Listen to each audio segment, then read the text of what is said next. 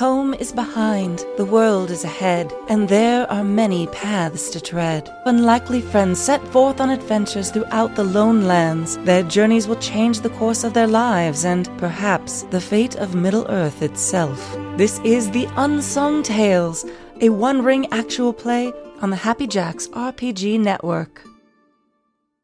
Hello, and thank you for joining us for session one of the Unsung Tales, a one ring second edition actual play here on the Happy Jacks Network. Um, to find all the sessions of this game, you can go to happyjacks.org slash unsung tales. Don't don't type the unsung tales, just unsung tales. And to find all the shows on the Happy Jacks Network, you can visit happyjacks.org. Um, last time we did not have a name for this campaign, so we're very excited to have come up with a name as a group since then. I'm Kimmy. I'm going to be your lore master for this. Um, I'm very excited. It's my first time lore mastering or even playing this system, and so yeah, join us. Uh, figure it out as we go with us. Um, tonight we are using multiple safety tools. So we've done lines and veils together. We also have an X card that's in play. So for our lines and veils tonight, um, and these are kind of for all of them. We probably won't read this off every time, but as the first session, we feel it's important to do that. Um, veils will be anything with domestic violence and eye injuries. Um, we're interested maybe in stories about ghosts. Um, and their absolute lines are harm to children.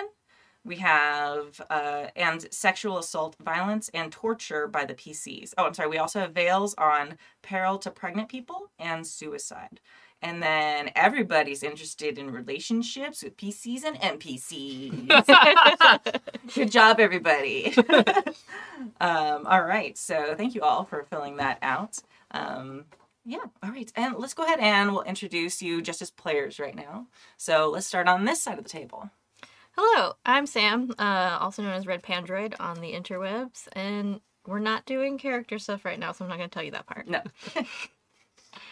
Hi, everybody. I'm Kai. You can find me all over the internet as Estelle of Imladris. Uh, and I can't wait to do more introductions soon. yes. Very, very soon. And I am Kadave. Uh, you can find me online at CA Sith Lord uh, in various places, uh, gaming or just random social media related. Yeah. Yeah. Yeah, I'm excited. Yeah. I wanted to keep rolling. I know. It's like, Like- so much. I want to say so much. Um, unfortunately, Jay is not feeling well tonight, so he's not joining joining us. Um, he'll be here next week, and we will introduce him and all his hobbity glory. And all right, so the next thing we're going to recap some of our world building. If you didn't watch session session zero last time, um, we did some collective world building with a facilitator called Decima. Um, we're so we're going to go through some of that. Obviously, we're still in Middle Earth. We're still in the Lone Lands, um, and Rayador. I've been saying it wrong for many years. I've discovered. So now I'm saying it. Yeah, close enough. Yeah, okay. I've heard it both ways. Ariador, No. Ariador, prob- I think is what it is. Okay. I'll figure it out. I'm sorry. This is the thing when you read things for years and you've never really had to say it out loud and you're like, oh. eh. Hmm. Um, if you want to um actual me, that's fine. I accept a little in good faith um um actuals. Um, I- there's a lot of them with Tolkien. All right. Um, so let's go ahead and like talk a little bit about what we created together. So you have created your um uh, your safe haven, which is a set of ruins. Um, and you named them last time, Kai. Yes. And what did you name them? Anuniel. And Nuniel is kind of the elvish name for them. Um, and uh, the the common folk around, that means like humans, hobbits, um, basically call them uh, the glowing stones. Um, because that uh, there's we we we together we decided that like once a year on like a certain point the sun rises and there's like a little bit of a a quartzy crystal in the top of one of the ruins and the ruins and it kind of it glows. The the sun just kind of lights up with it as it's the sun is setting. So it's like how it got its name. They are ancient runes. They're from like Numenorean times.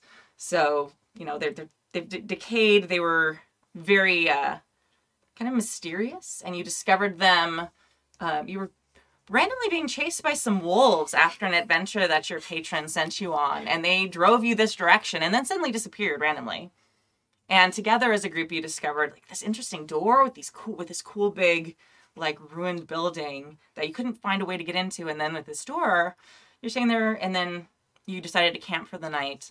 And as you're there singing around the campfire, you know, you you notice some writing and in a sort of mellon moment where it's you know speak friend and enter like this door magically opened and you were able to get inside. So you have access to this now.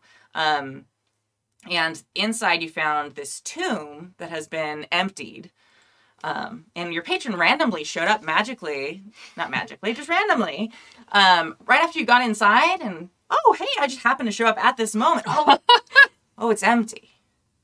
I mean there's an empty tomb. And then he took off again. Um, so you're also near this village. Who wants to tell me a little bit about the village that you're nearby?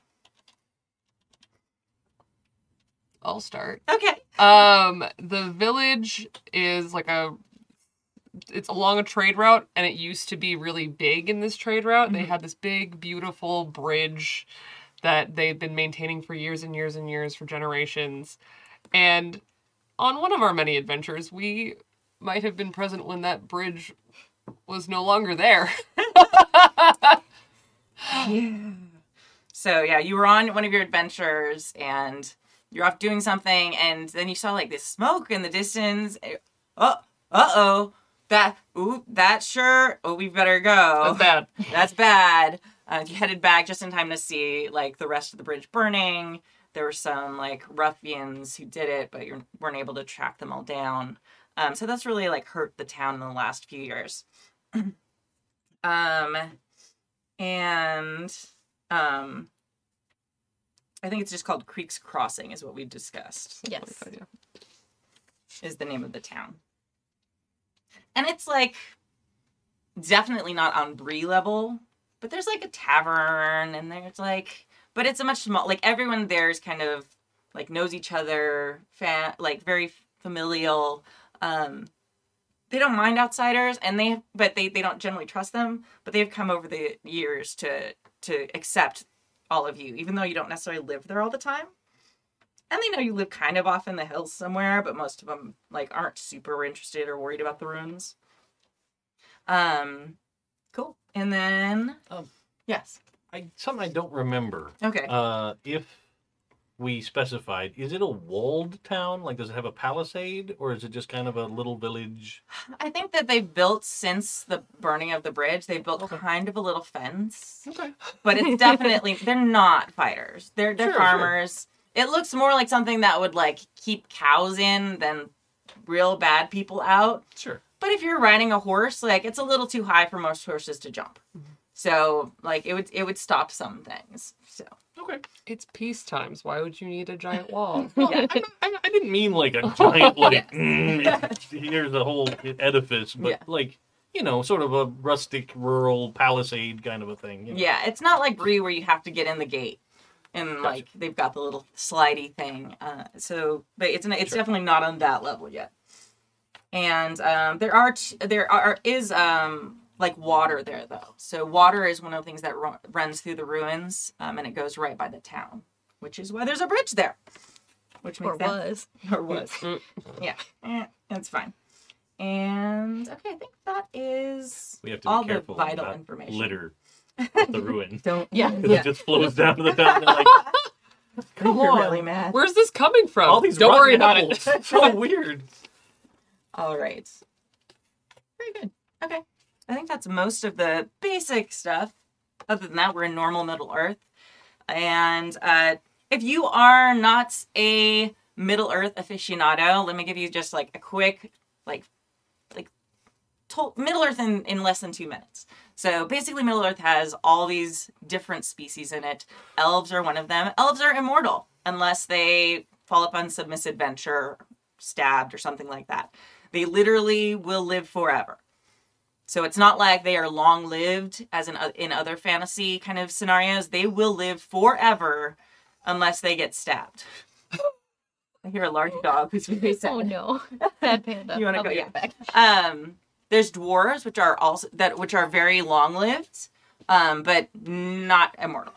Um, there are the there are uh, let's see, hobbits, which are long lived as well, not quite as long lived as dwarves, and then there are humans, which are the the they're like the the strawberries of all the different fruits. They will live for a very brief time and be wonderful in their brief time, and then be gone. Um, sorry, it's an inside joke between me and my husband. We always, never mind, we're nerds. Anyway, So we should start vacuum sealing humans to make yeah, them there you last go. longer. Last longer, exactly. That's the solution. Is that it? Bruna, get on it. There's a whole Erie, Indiana episode Yeah. about that. Yes. Um, there are other species around. Um, there are a few wizards. You probably have seen this guy in a gray outfit one time named Gandalf. At least seen commercials with him in it, I'm sure. And things like that. So there are magical elements to Middle Earth, but it's nothing as uh, grandiose or as um, like obvious as we'd find in like D&D and things like that. Okay, even even the wizards aren't going around throwing spells all the time like that. It's a very subtle magic that kind of permeates the world rather than being used and being acted upon in the world all the time. Um, the world is very old. Um, we are going to be in the third age of it. Um, I'm not going to go into the long history of the world, even though I want to. God. That's the thing I love the most is the long history of it. Um, but most of this game is going to take place in the Lone Lands, which, if you're familiar with the movies, is like the Shire and Bree and that first part of the Lord of the Rings adventure. So yeah, that's where most of this campaign and the is designed to be. If we use the One Ring, there are things we can. If we decide to go outside of that, we can do that, but we don't have to. Right, I think that's most of it. Why don't we start on this side of the table and introduce our characters? Uh-huh. Uh, I will be playing Hanar, uh, a dwarf of Durin's folk uh, that is sort of a traveling salesman.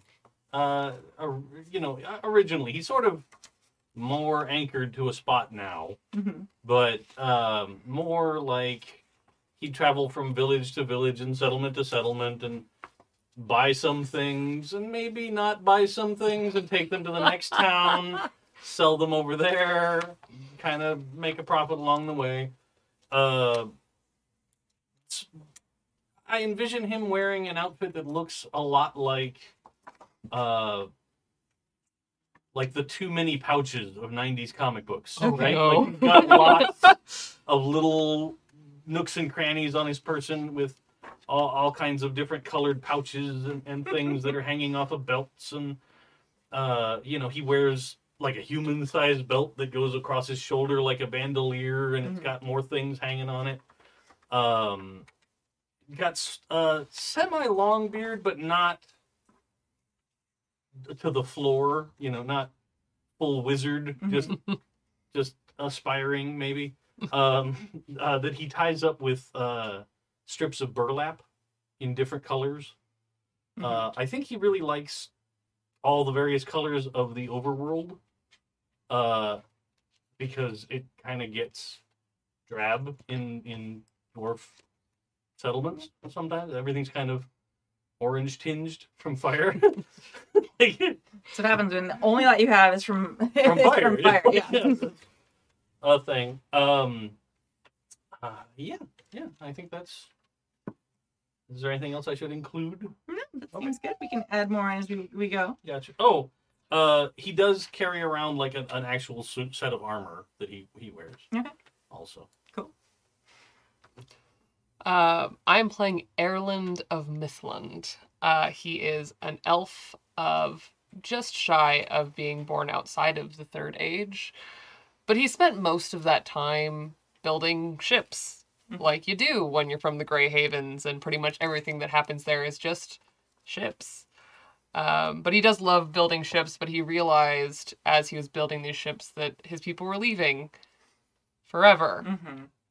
And the more he sat with that, the more he felt like he had to go and see the world before he left. Yeah. Um, and he's just not quite sure he's ready to go yet, even though the age of elves is ending. And it has been said many times over in the world of elves that the age of elves is over. Mm-hmm. Um, this elf, not sure about that. Mhm. Um, he is about average height for an elf, which in Middle Earth he's kind of tall. He's not super tall, but maybe among our delightful band, he's on the taller side. Um, he has fair features, but dark hair. Um, a little bit of um, he's kind of a mixing of all of the elven cultures, having lived in a place where elves have come and gone from since forever. Yeah. Um, and he has just wandered, so he's gotten a little tan, uh, but he still does dress like an elf of Lindon. He wears beautiful flowing robes, and then he has this like very beautifully made elven cuirass of leather that he wears, and keeps his bow nice and clean on him, and a giant sword. Um, but he doesn't he not doesn't consider himself a fighter. He is a scholar, and he is out in the world to see and experience and learn. Nice. I love that. And I will be playing Runa. Um, she is a barding and our another treasure hunter also. Um, so she is uh, taking in the footsteps of her mother and grandmother as a treasure hunter. Um, both uh, great adventurers in their day.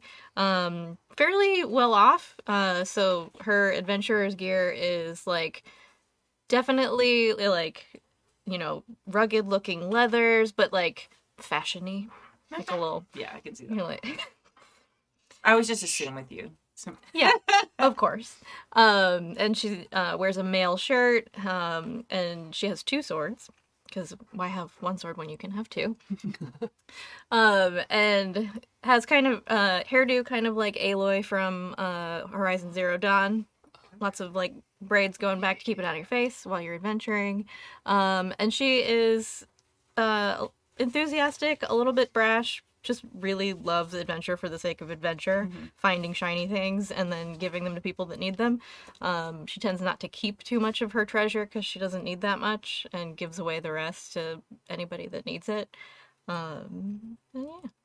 Cool. Awesome. Uh, a couple of things, just kind of clarifying and making sure we have like the tone and set of the game right.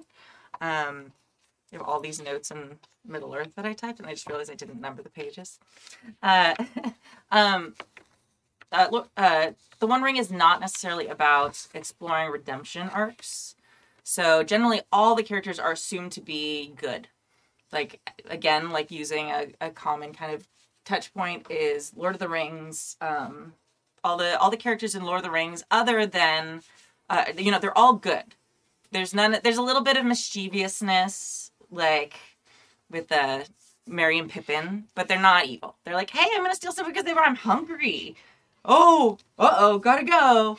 Um, but the the the real question there is like falling to shadow or not. So it's the hope versus hopelessness. Okay, and we see that in um, Boromir's kind of arc. He's not evil. He loses hope and he's desperate, um, and that is why the ring is able to corrupt him. So everyone is assumed like you are you are good. You're not. Oh, I'm gonna go evil and da da da, and then oh, I'll come back. Like that's not kind of the story that this is meant to tell. Um, if you want to kind of touch with those, like like elements of I'm gonna do a little something wrong, that's fine. There is a penalty with shadow in there though, so there is kind of like a mechanic involved in that, and it's hard to come back from that, especially if you're like you're choosing to do wrong. there, there's a, there's a there's a price for that in this system, so just kind of be aware, aware of that. Thank you. Yes, I think it should be out there. Okay. Go look for it. Um, all right, so I'm going to introduce. Uh, I think next is your patron. So we talked about it a little bit last time, and this is why I really should have numbered these pages. Uh, so your patron, here it is. And I'm not going to give all his secrets though. But to you and the people in this area, he's called Leorin the Fortune Teller. Okay, you just probably call him Leorin. Um, and he is uh, black. His skin is the color of obsidian when it's reflecting like a sunset. So it's got this, it's very deep and dark, but this very kind of rich glow to it as well. Um, he has a long gray beard and hair, which are braided into intri- intricate locks and very tidy. And when he sits incredibly still and he's focused, it kind of gives the impression of like a volcanic mountain with smoke kind of around the top of it. Um, and he wears traveler's clothing, mostly leather, heavy cloth, and earth tones, except for an old worn um, bit of very fine cloth that he wears around his waist, kind of like a sash. Um, not necessarily like a like in the like almost a belt, but it's not actually holding anything up. Um, and he wears a heavy brown cloak. Um, when he pulls it forward, it hides the his face almost completely, except for his beard and locks that kind of protrude from the bottom there. Um, his clothing is covered with weird trinkets and mementos that must be from many, many years of traveling.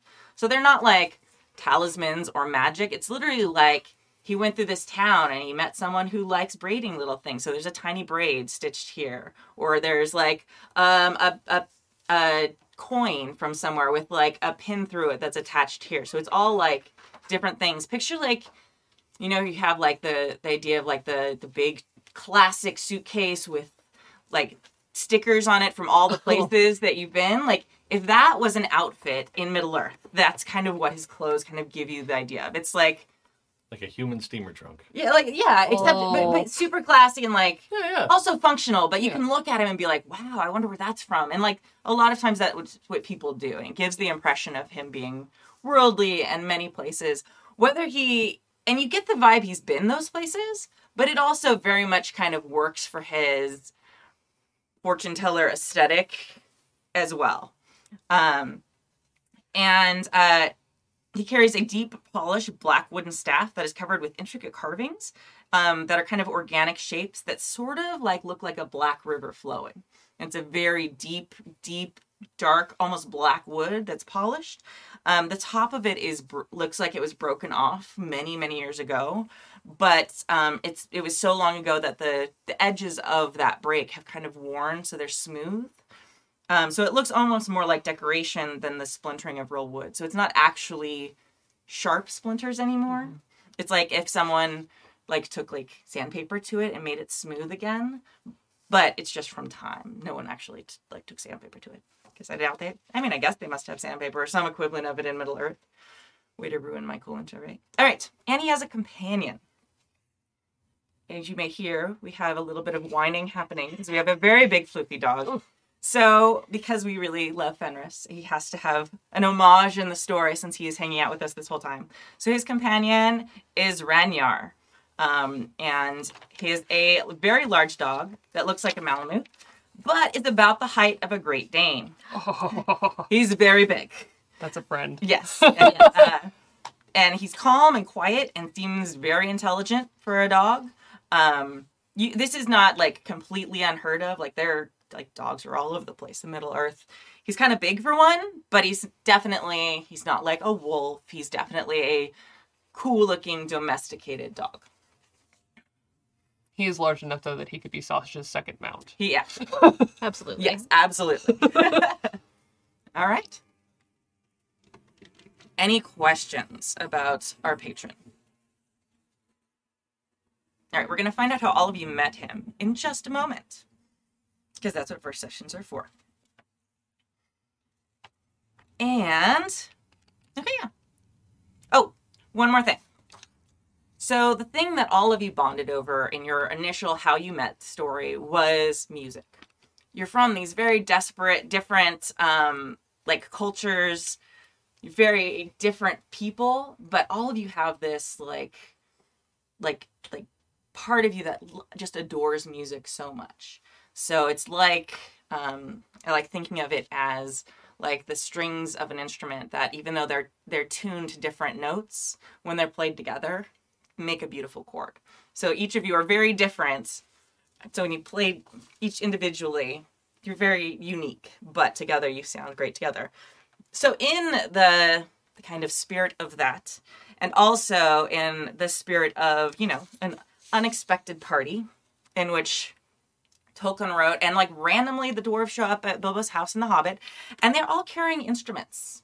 Like they've been on this big trip and they've got like giant drums. and it's one of the things people kind of joke about with Tolkien. It's like this is like the most fantasy thing in Tolkien that they just like, oh, yeah, let me pull this harp out of my back pocket. Um, but I love that part. It's fun. So each of you are going to have an instrument. Um, this instrument is not actually magical, but as far as the mechanics of the game, it's magical because it does not count for your encumbrance. You don't ever have to worry about having space for it or how am I gonna get my harp or whatever it is places. You get to just randomly pull it out magically whenever. Okay, this also means that if your endurance is low, you can't toss off your harp and gain it back because it's a it, it is like a non-entity as far as your character's encumbrance and mechanics. Oh, I'm very tired. Too many bad guys. Quick, the harp. Now that is one of the mechanics that you can do is you can toss things off as your endurance gets low during fights. Um but yeah.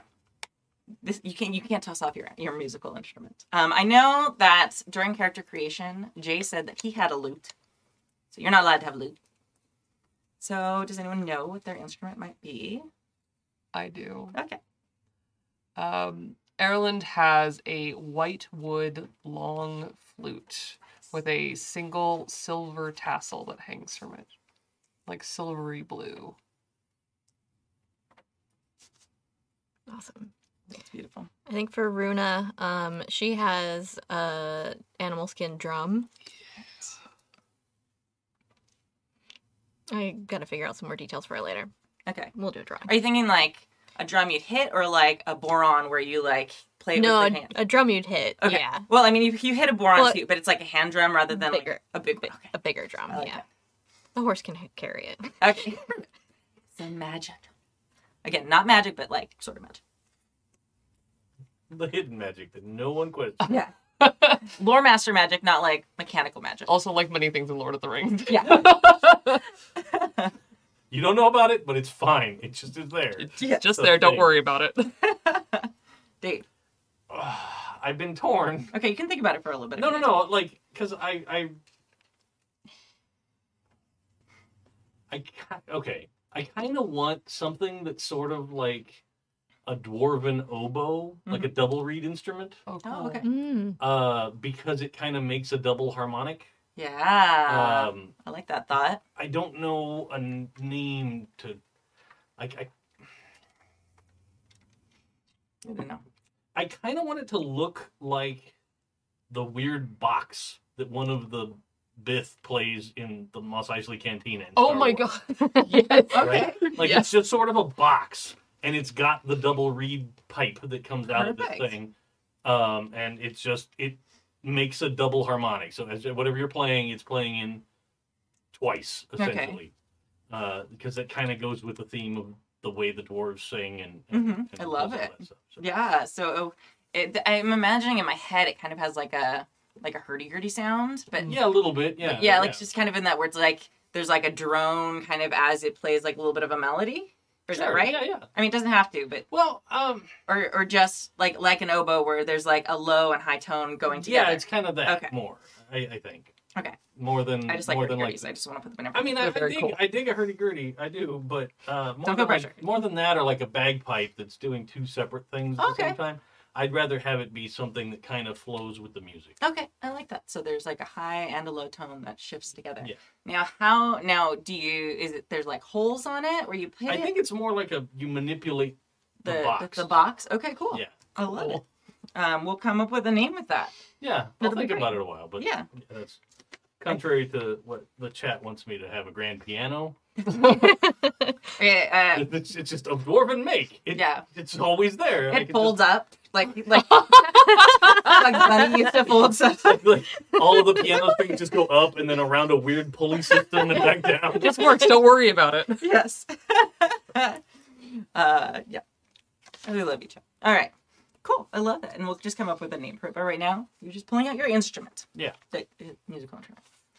All right. just thought I'd clarify. All right, cool. Now, we're going through all this very, very quickly. Uh, we're going to start now with a group of flashbacks. And again, session one, so we're like really getting everything like together.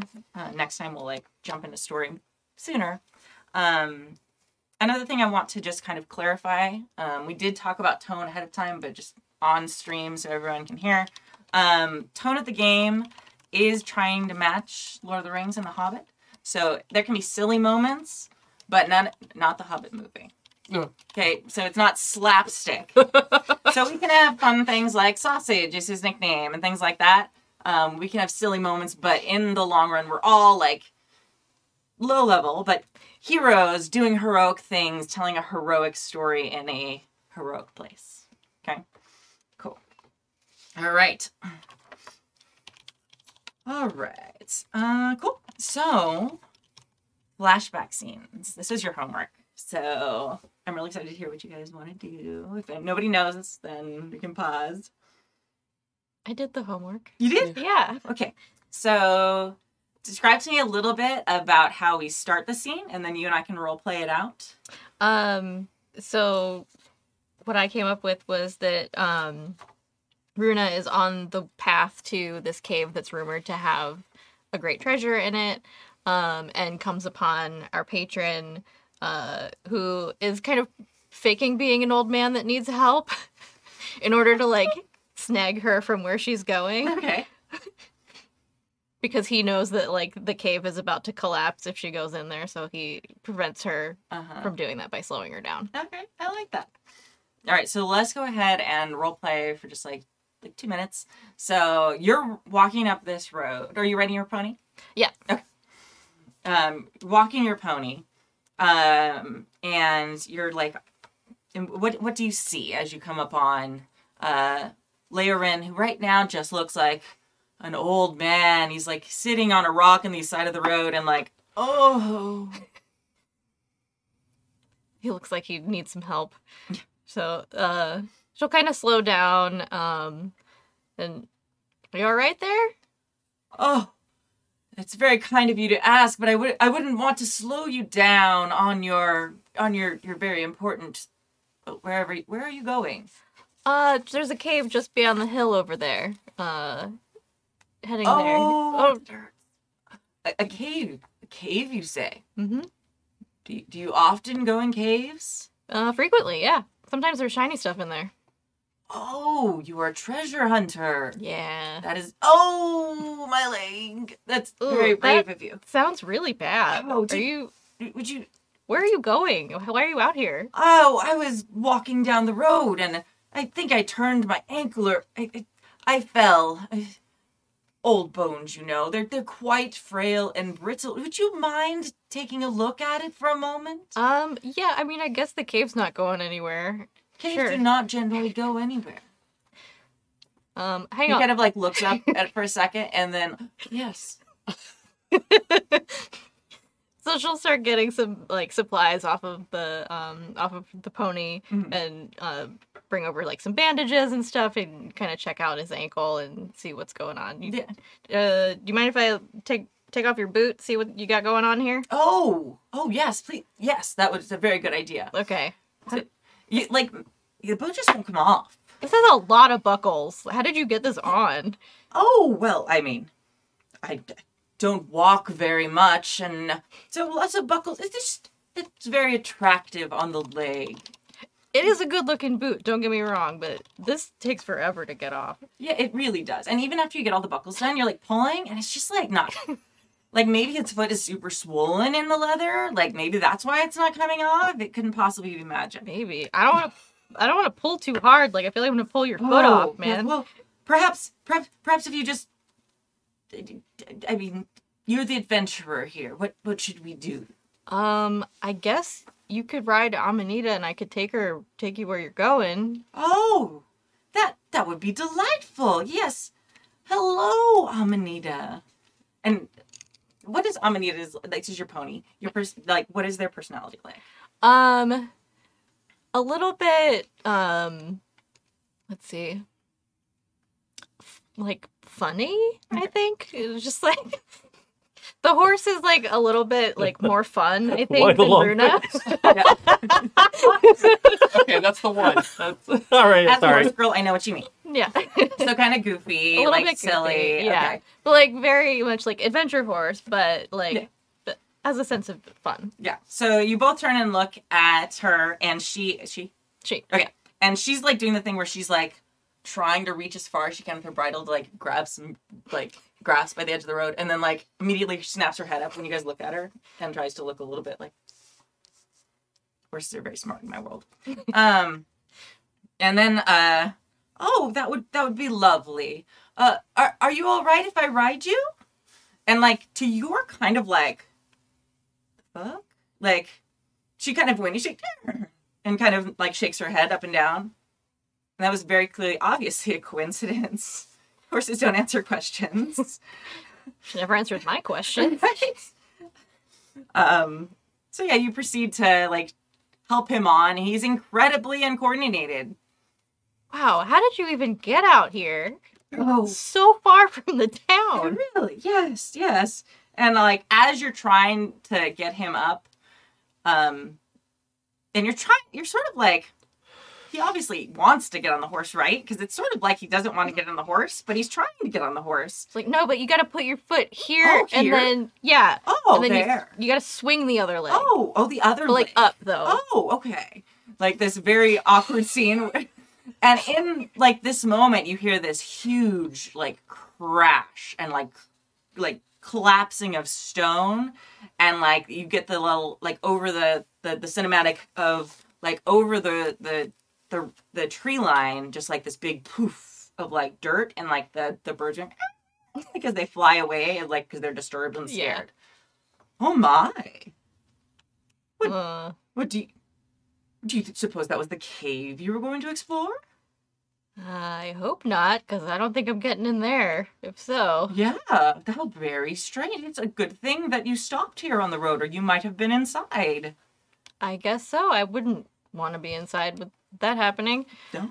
Um, well, I guess it's a good thing you hurt your foot for me anyway. Yes. Oh, oh, you know, it's feeling much better now. Oh, this is. Well, thank you so much for your help. It, it, it was. It was very nice to meet you. I'm sorry. What was your name? I'm Runa. Runa. Very nice. Um, I am uh Leadrin. Wait, did I say that right? No. No. Leorin. Sorry. Leorin. Le- Aorin. Okay. Le- I came up with this name like an hour ago. Sorry. All right. Leorin. Laren, it's nice to meet you. Are you sure your foot's okay? I think so. It- yes. Thank you. What? You heal fast, I guess. It was probably just like a, a Charlie horse or a strain. It was. It's fine now. Oh, which direction are you going? in? Um, I guess not that way anymore. Shall we walk together? Sure. I don't want you to trip again and hurt your other leg. That's probably a very good idea. Uh, this direction? Why don't you ride this time? I think I, it should probably be good for me to stretch it and work it a bit. Okay, walk it off, I guess. Yeah, let's go. All right. Uh, let's go. Uh, and um, uh, you hear uh, Atula Sira. He shouts out. I know I'm Californian. I, the Elvish is gonna be Californian Elvish. I'm sorry. Um, Valley Elvish. like, It's the Valley of the Elves, okay? yeah. yeah. Let's hear the Sarah. Okay. Um, and uh, you hear this like what must be a bark, but also is very loud for a bark. And so as you're you you get up on your on your pony, and this big dog like comes bounding up, and like is there and wagging its tail and looking very alert. And oh, there you are. We're going. And the dog also kind of is like, Uh, what's your horse's name? oh, you have a good sense of humor. Uh, it is Ray. Uh, this is Ranyar. Ranyar. Um, nice to meet you, buddy. This is Amanita. I'll introduce the dog to my horse because that seems like a thing you should do. At this moment, so then we get the cinematic of him walking very, very capably, very quickly. He's very tall, so like your pony's walking, he's able to keep stride like no problem. As like he carries on a conversation with you, and the dog is like walking and then like wanders, but like always stays like as dogs do. And then you go into the sunset, and that is the end of your your Nice. little flashback. I feel like she has like a little bit like, wait a minute, but then gets lost in the conversation and just forgets about it. yeah. Yes. Uh, he's very good at talking. All right. Who wants to get in Go ahead. All right. Uh, I'm I I'm quite ready. Um, I think my my vision is that um,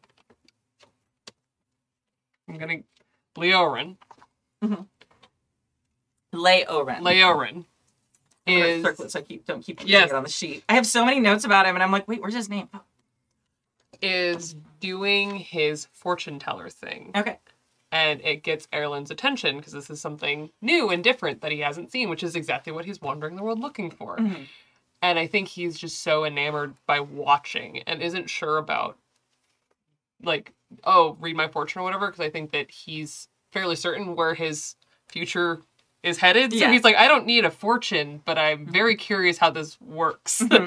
and I think he's just watching it, but for maybe like too long and like maybe even like till the point where everyone is gone and it's just the two of them and it's kind of like, well, aren't you gonna read your fortune? Mhm. And he's just like, no, I'm good.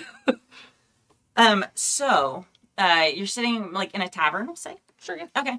So it's a tavern. It's not the one in um in the creek. It's in another town somewhere. Um, we're gonna just say that like you probably none of you met him in this place. Through knowing him, this is how you came to this place.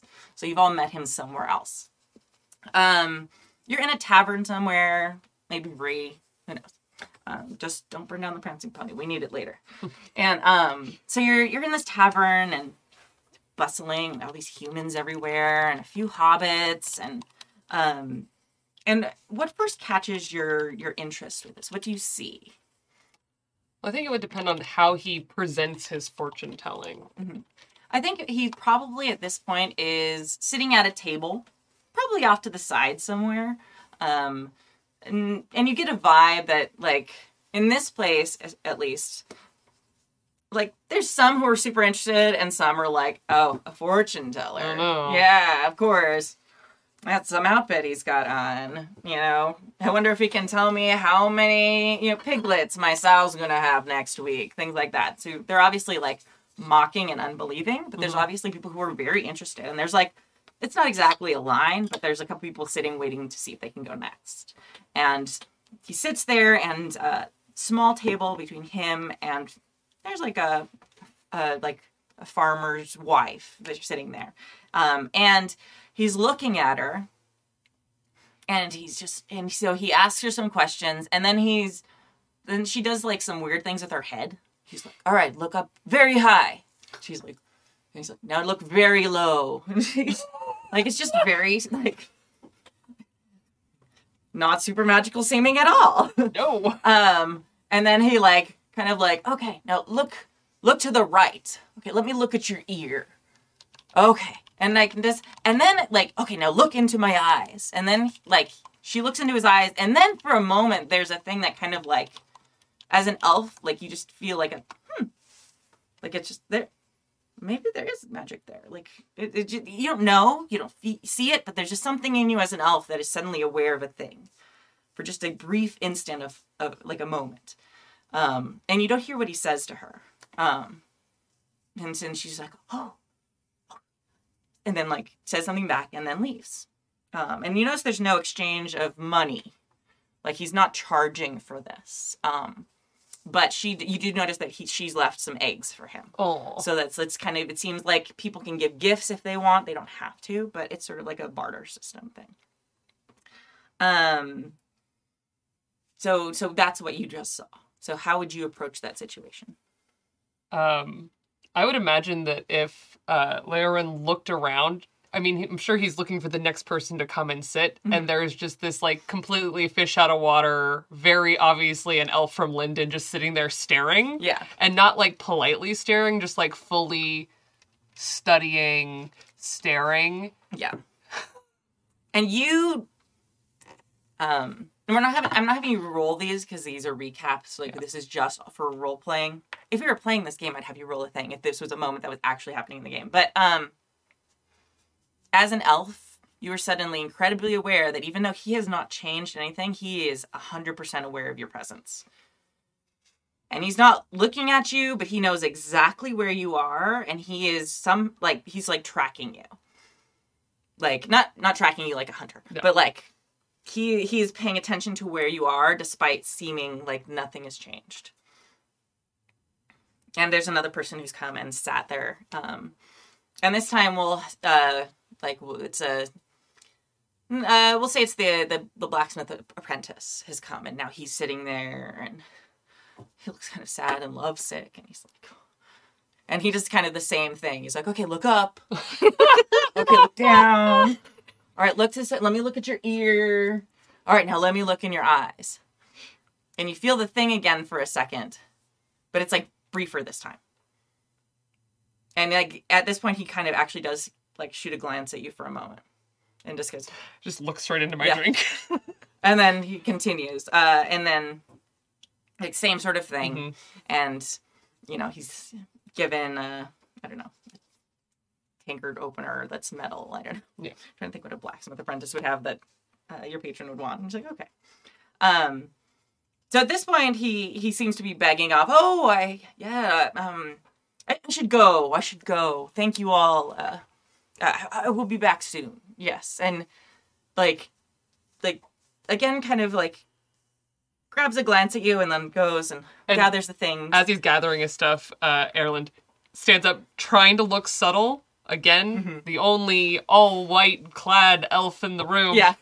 Uh, and rushes over. E- excuse me. Oh. Hello.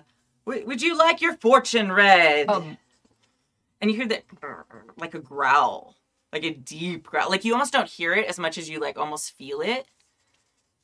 And it and you look down and there's like a big dog sitting there. And his head it hasn't come up. He's like laying under the table super quietly. Like you didn't even know he was there, even though he's massive. And he's like just kind of growls a little bit at you. um, no, no, thank you. I, I just had a, I had a question, not a fortune question, just a question. Um, what, what do you, what is your trade? I am a I am a fortune teller. And he's like, shh. And the dog kind of like looks at him. I'm like, all right, cool. And like lays back down and like doesn't look at him, but kind of keeps looking up at you, like it doesn't trust you. Um, Uh, those of us, uh, that were- those in shorter lived species, uh, tend to worry about what might happen tomorrow. So they, they, they want some assurance of what happens, and I tell them what will be. interesting. And you get it from their chin. Um, I couldn't tell my secrets. And he seems like a little nervous and he's like packing up his stuff and he starts to like, I'm sh- you're an elf. I'm sure you know all about the magic. And he's like, Where, where did you learn this, um, this trade of yours? and he goes, like, not like, like his head to the side, like, don't make me say it in front of them. Like, like, hey, hey. and he's getting like less subtle. Like he was kind of hoping you'd walk with him, and now Yeah. he's like, eh, eh, Yeah, yeah, yeah. and uh he kind of looks at the drink that's probably about half full Yeah. And just like slams the whole thing back right then and there and sets it down and is like okay i guess we're going now Yes. And then he goes, and then like the minute he's like out of the tavern, like he relaxes and he stops like what is obviously like a put on kind of fortune teller vibe. Uh mostly what they need is reassurance. They don't need to actually know their fate. They shouldn't actually know their fate. I mean they mostly know their fate Well, they all know that they will die. yes But between then and between now and then, they have what they believe is a very long span of time. I know it is but a brief moment to you, but those few decades are everything to them. And telling them what will be in that time is stealing it from them. So you give them hope, you give them an idea, something to a goal to chase after, some reassurance that they can do what they want to do. And if you frame that as their fortune, it can send them on a better path sometimes. fascinating And sometimes I get eggs from it, and it fills my empty stomach. Hope for eggs It's a very small price for hope. Hmm. Especially for some of these people who have so little. Yes, that I have seen. I'm sure. You are from the Grey Havens. Yes. Um, I guess I'm not subtle, am I? It it's strange to see one of you out and about. I'm used to seeing uh, the elves headed towards the Grey Havens, but you are obviously of that place, and you are. Are you headed to Rivendell? Perhaps circuitously, but um, walking. Just, A wanderer. I guess if you have to put a name to it. Names are important. It can be. Do you have a destination, or are you just wandering? For now, I, I'm like to just wander. It can be a great thing, especially to those who have all the time to do it. Well, it seems like there's less and less time for even me to do it. It must be strange after having all the time to suddenly have so little of it. I'm learning what that feeling is. Sure, it is strange to you. He kind of like reaches out, which is strange. Like humans don't usually like. No, no one touches. Yeah. And like kind of just pats you on the hand. There is wisdom to be learned in the knowledge of the shorter lived races, including their regret and uncertainty and the feeling of not enough time. Ponder it, and you will take great wisdom with you when you cross the sea. Thank you. Now the dog starts barking. Oh! Uh, this is Ranyar. He's hungry. I must go. It was very. Ni- I'm sorry. What was your name? Um, I'm I'm Erland of Mithlond. It is an honor to meet your meet your acquaintance. I am Laren. Laren, Yes, the fortune teller. the fortune teller. Yes, Yes, The- and we will see each other again. the hope giver. I look forward to it. He he kind of like looks pleased at that name. yes, I will see you very soon for you, but soon for me. And the dog's like, arf, arf, like, move it, old man. I I'm need a whole side of beef. Yeah. Maybe a whole cow at my side. yes. Um, and then a strange thing happens. He looks down and he uh, says to the dog quietly, like he thinks he might be too far away and you might may not be paying attention. He says to the dog, um, evacuate, which that that couldn't be Quenya. Yeah. That's impossible. No one speak. What what is happening? Yeah, like there's like some like it must be too far away. Hmm. All right, and so then fade down on that scene. Very nice, thank you. Thank you. And Hanar is leaning over the side of a bridge, okay, and he is trying to dislodge a stone Mhm. from the side of the bridge that has what he thinks has to be second age graffiti. Right? okay, like, so this has got to be worth something. It's got some weird scrawl marking. Okay. He can't read, but it looks very old. And no one would miss one stone out of the side of this bridge. It's not the capstone. Like, he Oh. knows enough about that not to collapse this bridge. But We've already lost one. yeah, it's Anar the bridge destroyer. But uh, it, it's just you know along the side. But he has to kind of lean over to to rattle it out. Uh, unfortunately, as he gets it loose, it's it's a bigger stone than he thought. So as he pulled it out, it it got longer. He thought it was you know brick size, but out came this big long sheet, weighed far too much, overbalances him right into this river oh okay, uh, and just a big explosion of water because he can't do anything but a cannonball. Okay. And I'm gonna get my cool outfit all wet? Okay, fine, that's good. uh, so then, like sputtering and flailing of arms, the river's moving fairly quickly here, but n- not rapids, right? It's not hyper dangerous, but it's Spoilers to you at home: like dwarves are not known for swimming. Absolutely, yeah, yeah. it's not a thing that happens a lot. Yeah. Uh, he doesn't have a lot of experience at it, Mhm. especially fully dressed. Yeah. Right. Like. Like in adventuring clothes. yeah, yeah, and a, a mail shirt Mhm. and a helmet with an axe on his back. Like, Yeah. this is this is far too much for a not good swimmer to deal with. so as he's kind of swept down the river, uh, just flailing and such, I figured that's a spot where he might encounter.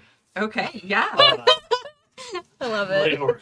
Okay, so you're sputtering, and you're at that point where if this was like the movie scene, like it's like we get like, and we get like the shot from your perspective of Oh like yeah, yeah. The water's the coming water, up over the camera. yeah, line. coming over Yeah, the yeah. camera, and then you're just like under, and then you just see like the light through the water. Yeah, yeah. Um, and then like you hear like the way you do in like a pool or something, like the splash sound. And um then you uh you kind of like turn towards it, and there is like a huge wolf headed towards you. But wait, n- not a wolf, like a very big animal is headed towards you. So you're both drowning and trying to get away Yes. from a very large animal. I'm assuming. Yeah. Oh, Okay. for sure. Yeah, yeah. Like it would be like, oh, are you kidding me? Like, I think he was just starting to accept, like, well, this is the end. Right. Like, I'm gonna drown here. This is a thing. So would Uh, would you, um, Hanar, would you rather drown or be eaten by this large animal? Probably drown. So like, he's probably trying to get away from. So you can drown that. in peace. Yeah, yeah. seems, seems less traumatic. Yeah, than being eaten by a Yeah. large thing. Um, but surprisingly, uh, like this large animal like grabs like we're gonna say you have like a cloak on. Sure. Okay, so you have like the hood of whatever like traveling cloak you have on, and like it like grabs onto it and like starts like pulling you to shore. Yeah. Yeah. I'm still like, if it was in front of me, I would be Yeah. smacking it in the face to try and get it off of me, but I can't Right. Because it's It's very smart of the apparently dog. trained in life saving techniques to get people from behind. Amazing how that works. Uh, but uh, yeah, so I'm like flailing, and then as I come up above the water, it's Yeah. sputtering again, and then yelling like, "Ah, I'm gonna be eaten!" Yeah. like, Get away from me! please no. Yeah, but you can't quite reach because you're also wearing mail, and so Yeah. it's like, Oh my God. like so we have this this scene uh, of uh, you and your traveling, soaking traveling clothes. You must weigh a lot, but this large animal is very easily, not very easily, but like not too hard. Like is Sure. able to keep your head above the water as it pulls you, as it's like doggy swimming to the this thing and then like literally turns around and does like the like when you're playing like with a rope like tug of war it like grabs the the the hood and like pulls you all the way up on the bank and then it's like and looks really annoyed and just kind of glares at you and then shakes and like gets water everywhere because it's got like fur Oh, like sure. just tons of water I probably like roll over, and I just in time to get the tidal wave Yeah. of shake water, uh, and, and you know, push myself up on one arm like. Ah, don't, don't, not. Yeah. Like, I don't know why I'm trying to plead with a wild animal, but I am. Like, I just, today is not my day. Yeah. I- go, go away. And now as you're looking, like as you're like, wait, wait, you're like see, it's like, oh, this is a domesticated animal. Like it's not a wolf. Like you've Sure. seen like these are like like dwarves are not known for their kinship with animals. So they don't generally have things like dogs or things like that. Sure. There might be a few who have like hunting hounds or things like that. Um, but you're like, oh, oh, this is the dog, and it's obviously not going to eat you. It's looking at you very annoyed, and it's kind of like licking parts of its fur and like I- shaking a little bit more. I'd probably like try and give it commands in Dwarven, Mhm. right? Like, because that's the only way I've ever had Yeah. an animal communicated with. so like, I'm probably saying like, stay calm. you know, uh, like uh, you know, like military and police dogs are trained in German. yes. Uh, you know, so it's it's very much auf, like, yeah. uh, and like I'm just kind of scrambling up the bank Okay. uh, but not super successfully because it's probably a little muddy. And All the I'm dwarven still phrases very there wrote down, and none of them are stay or stop. Sorry. Can't help you Okay. there. But yeah. And he kind of looks at you and like he doesn't not understand. Like you're not sure. He's kind of, he's not listening to you. He's not doing what he's saying, but you get the vibe of like He's like, okay. yeah, like like I'm I know what you're saying and I'm not doing that.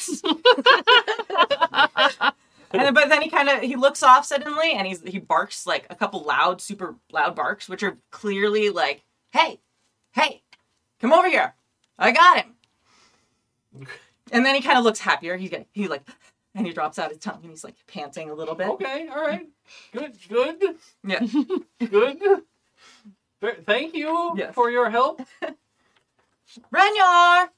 Ranyar, what did you find? Where are you? You annoying dog. Uh, oh! Well, hello. Uh, Uh, oh, Ranyar, did you get him while wet? no, no, your your dog.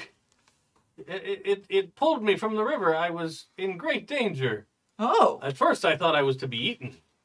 Uh, but you, your dog is rather large. Oh, yeah. Ranyar does not t- care for dwarven flesh. Um, but yeah, he does not. Well, that is a relief. I'm so pleased to find such a polite traveler on this road with uh, not hungry for dwarf beast. Uh, forgive me, forgive me. Thank you so much, though. Uh, I, I thought I was done for in the river. I did nothing. You should thank Ranyar. Well, yes, yes. Th- th- thank you, Ranyar. Ra- yes, I, I appreciate your Now he help. looks kind of proud of himself. Yes, yes.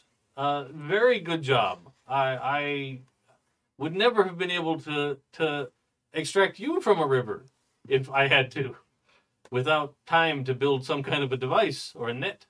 The dog and the this old man kind of look at each other like, "What? Yeah, of course not."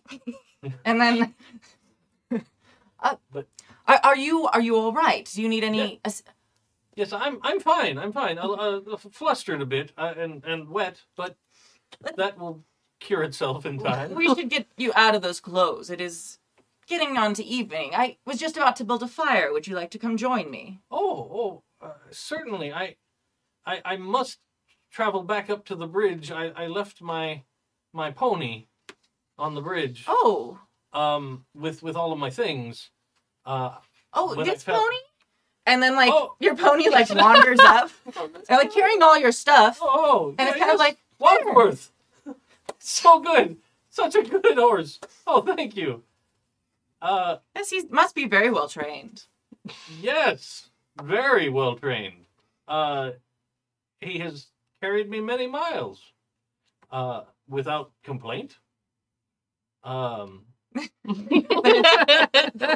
Old man looks a little dubious like that, and like looks at the door at the the poor pony, and the pony kind of is like, if you could if you could read pony, he kind of rolls his eyes. Only not complaining because you can't understand what I am. but But that's uh, like that's like you and me as like the listeners and, and viewers. You you we know, but you don't know. Sorry. Dave. sure, sure. Yeah. that's the deep horseman. Yeah, exactly. I cannot comprehend. Yeah. that's like yeah. But no, yes, I, I would would love to join you, and I please let me let me make a meal for Ranyar, that I may repay his kindness in saving me from the river. But you, need to ask if he's interested. Well, w- would that be something that you like? I'm not used to talking No. to him at all. Like, uh, do you want to, have a meal? I could make you something.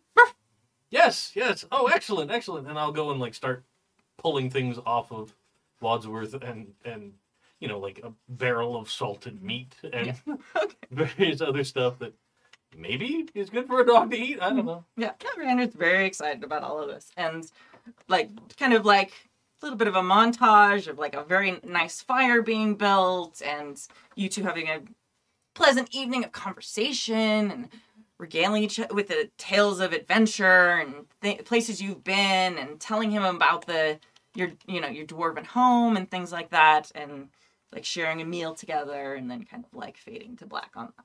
Great. Excellent, very nice. So these are how you met your patron. This has been a while ago, though. Like probably more than a year, maybe more than two years. Um, and then you all came together. You have been like adventuring for a while. You know each other. This is not your first adventure. Um, all right. Any questions? No. Does that feel satisfactory to everyone? Yeah. Yeah. Okay, cool. Excellent. That was very fun. Thank Also, you. you've ruined uh, Hanar's ability to talk to animals now because it's all going to be the expectation that they will speak back. 'Cause that dog just talked back. yeah. Yeah. I now I treat all animals like that. That's awesome. Like, Amazing. we're gonna end up in a village and I'll see a cow and be like, "Hello." You laugh, but I do that. Okay, I actually do that in real life. Yes. All right. So now we can actually start to play our game. Let me pour my drink real. Um, I have given you all little cheat sheets. Um, this is a little bit of a crunchy system uh, compared to a lot of other systems that we play. Um, PBTA and stuff is something I play a lot. Um, we are going to, for those of you who know the One Ring Second Edition, we are going to be playing with what are called uh, Tolkien style combat. Um, and I got this. Thank you to all the amazing people on the One Ring Discord, which is an incredible group of people who do uh, One Ring First Edition, Second Edition, all the things. So much Tolkien knowledge there. Um, but this was a modified, um, like fan made thing that I found. And I'm just going to kind of read this. Um, we may not even get to combat tonight, but I just want to like put this out there to start so everyone's like, well, they're not doing combat right. Because I'll probably forget to say this at that time. I just like the idea of Tolkien combat as like we all have to find Tweed quickly and tap, tap down. You tap down the pipe. Get ready. exactly. Well, that's kind of the thing. Um, so, uh, in Professor Tolkien's writings, uh, he, detailed combat often plays kind of second fiddle to the description of food and what people are wearing and pretty much everything else. The weather. Yeah, like in The Hobbit, the Battle of Five Armies is a giant missing scene because he didn't feel like riding combat, so Bilbo gets knocked out, and then he wakes up after the after the thing. so it's like, okay, so this is not a huge focus in most of the writing. It becomes a big focus in like the movies and stuff because they're action movies. But I want to stay true to the writing because that's what I fell in love with first, while we still have cinematic elements. So the cool thing about this kind of tweak on the rules, um, and this is kind of how they describe it itself. Um, so this is kind of uh, switching um, what like the one ring system, which, ha- which has specific rounds of combat. So like you attack, I attack you back. You attack, I attack you back with like individual enemies to like exchanges of combat, which are a little bit more cinematic. So, like, instead, we'll see grand arc of combats with occasional high points that are described, um, and that r- rapidly come to resolution. But they're also brief and unforgiving. So they're deadly. Your character can die in the system. So be thinking about a backup or an heir that's part of the system as well. Is like you can have heirs that you put points into and stuff eventually. Um, do not be afraid to run away. A lot of times, the heroes in Lord of the Rings run, Run away. so Like the don't, entire plot of The Hobbit. yeah. so there there is not plot armor for your characters in this. All the ponies and the doggies, then everybody has plot armor, but you guys don't. People. Um, Rip. Yeah. Enjoy. Your ponies will miss you while they live happily forever. Uh, Ponies and that's how- elves. yeah, because that's that's how my games are. Um, There's just this caravan of adventurers, ponies, and, and dogs and stuff that all follow Leorin around. just as I did that. Hi, puppers. I wish I could get you up so everyone can see Handsome your big lad. handsome face. but he's not quite as big as the Great Dane, but almost. Okay, sorry, that's Fenner showing up. For those of you listening to the podcast, you want to talk to us? Do. Okay, so um, when we if and when we get to combat, we're going to be using slightly tweaked rules.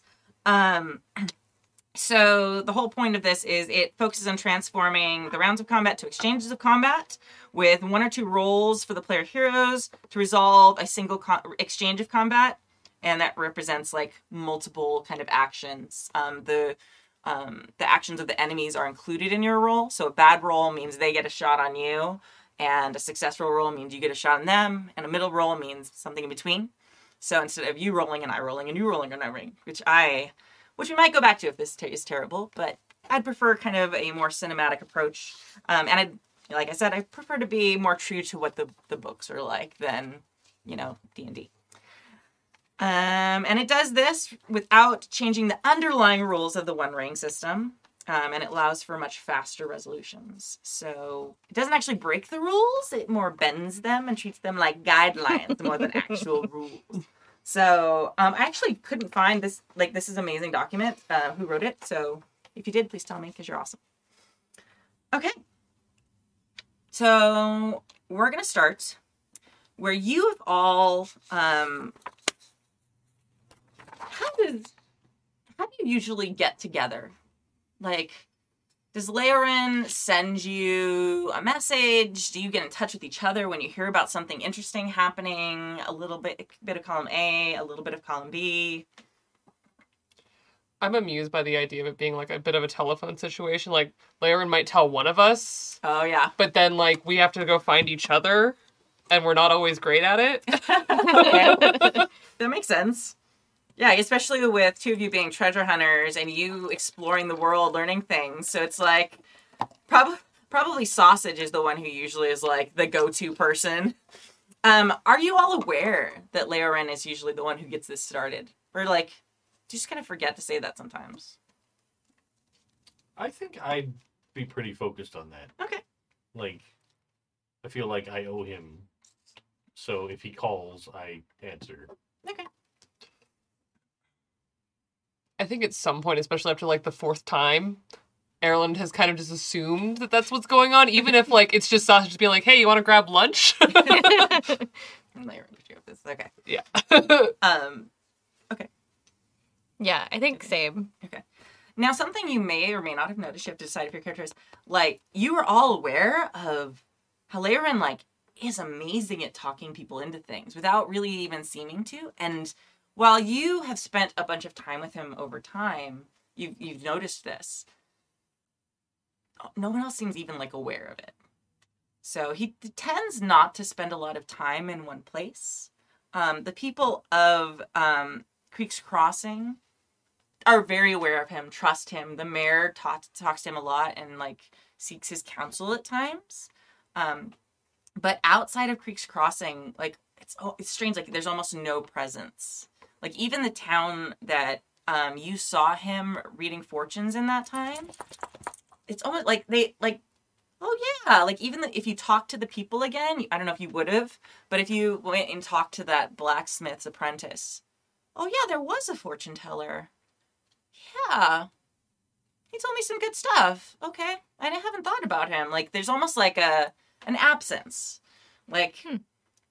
Like for someone who's so good at telling fortunes, like he's got zero reputation outside of Creek Crossing where they really trust him.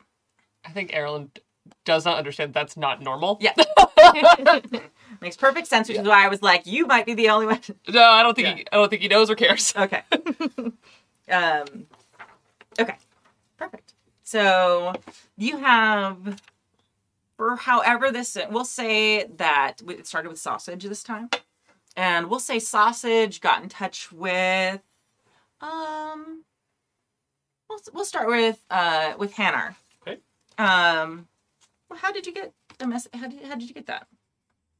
Hmm. I think sausage probably like leaves word at a bunch of the various villages, like because I sort of have a route. Mm-hmm. Uh, you know, he he leaves little message slips with bartenders. Uh, as as as I wander, then I uh, you know I'll get a message. Sometimes I get old ones that I didn't get before. Uh, be like, oh well, this was dated, you know, eight months ago, but I've seen him since, so I think everything's fine. Yeah. Uh, so yeah, I think that's probably the most common way.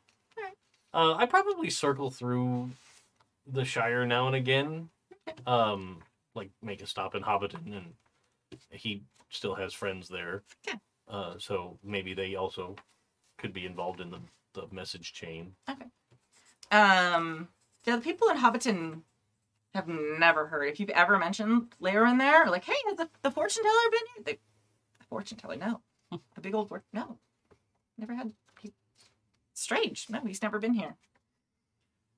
Um, so yeah, you get your message, uh, and uh, it, it's of like, I I news of a very exciting thing that I think you'll be interested in as a treasure hunter.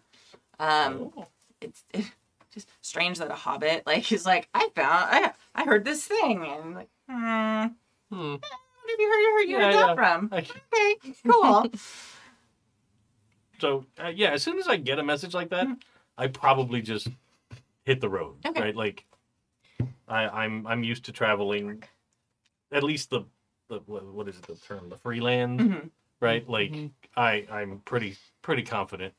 I I don't know if we exactly figured out geographically where our where Creek Crossing is and and We'll do that if we if we need to. We'll do that in a few minutes. Sure, sure. If But- at some point I have an idea of where I think I want it to be, but I also wanted that to be a kind of a communal choice since we all Yeah. kind of and I'd also like when we get to that point on the map for us to kind of mark where we're from. So Sure. that way we have that reference Yeah, yeah. point. So we're in, hey, we're near your house. They're probably the one who's going to help in this part. Um, so we Um, can do that in a few minutes. but like unless it's like a big journey, right? Like if it's somewhere sort of nearby, then I'd set out immediately. Okay. But if it's like, oh, hold on, I got to prepare because this is going to be, I got to travel three weeks to get that, you know, that kind of a thing. Mhm. Then I would plan a little more. right? Get- Well, get why don't we why don't we put a pin in that and Sure. we'll say kind of how the this game of telephone worked this time because I'm assuming Sure. that you're going to get the next person going. Oh yeah, yeah. yeah. Um, so then we'll go to the map and then we'll jump into to the role play and the gameplay. sure, sure. Okay. So you've got this message from Sausage. What do you do next? I mean, obviously, besides like setting off on your journey, but who are you going to reach out to? Um, I think it's probably easiest to find Runa because we're in the same line of work. Okay. Um, but I, I think uh, Hanar strikes me as a very practical person. Okay. Uh, so it would Except when totally he's be. pulling stones out of bridges underneath him. Well, I'm just kidding. It would have been a great find. he still thinks about like, can I get back there and build some kind of diving helmet and get down there and get the stoneware from the river? Who knows? Um, Did you try and like at some point talk to um to the dog and be like, could you go get that stone?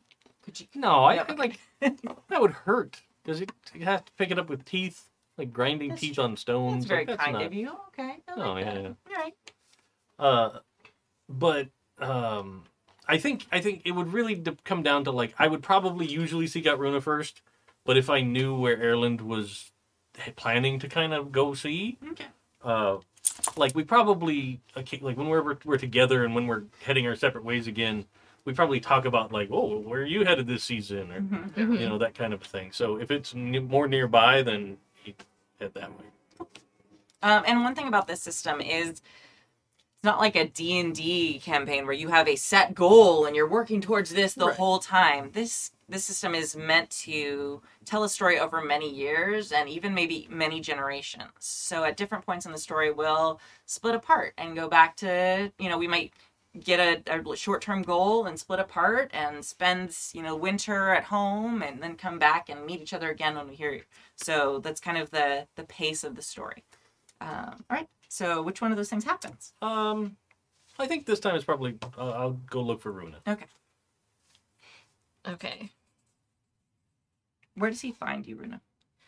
Um I think you find me like halfway up a cliff, to be honest with you. It's probably totally like you're halfway up a cliff and I'm at the bottom going, "Hey!" yeah. you Like just start to hear this little tiny voice, you know? Like, she's coming down from oh, like okay. you know, wherever she's been most recently. Um, but it's definitely just climbing down a sheer cliff. Like like it's a totally normal Tuesday afternoon. So it's like, I'll be down here. Mind your footing. She's like, "Oh hey, uh I'll be down in a minute. Sure, sure. Maybe two. Please. A minute seems fast. Totally overestimate her ability all the time. I feel like she's still like somehow magically, like not magically, but like incredibly pulls it off, like most of the time. Mm-hmm. Most of the time. Okay. Like eighty five percent. Okay, that's that's good. That's pretty good. Pretty good. It's a B average. I mean, I guess it only takes that fifteen percent to like have catastrophic, awful things happen. Yeah, but- she thinks it's an A plus, but it's a B average. Okay, that's good. I love it. Okay. So she probably gets like, you know, as, as far enough down as she can probably wait and then jumps the rest of the way. And just like superhero lands next to you. It's like, what's up? well, I, I got word from Sausage. He found some kind of, or heard about, heard about some kind of treasure. Heard. From who? Well, he doesn't. You know, it's sausage. He Yeah. doesn't leave verbose notes. That, that is true. Uh, but we should probably. yeah, I'm done with that. So, Hey, did you find anything? yeah. Nice. You'll see. Yeah, yeah. Pulls out just like a chunk of something like gold. That's awesome. like, uh, yeah, I mean, I should probably like re up some of my supplies and whatnot. That was taller than I expected. Um, and we should find Erland. Have you seen yes, him? I have not.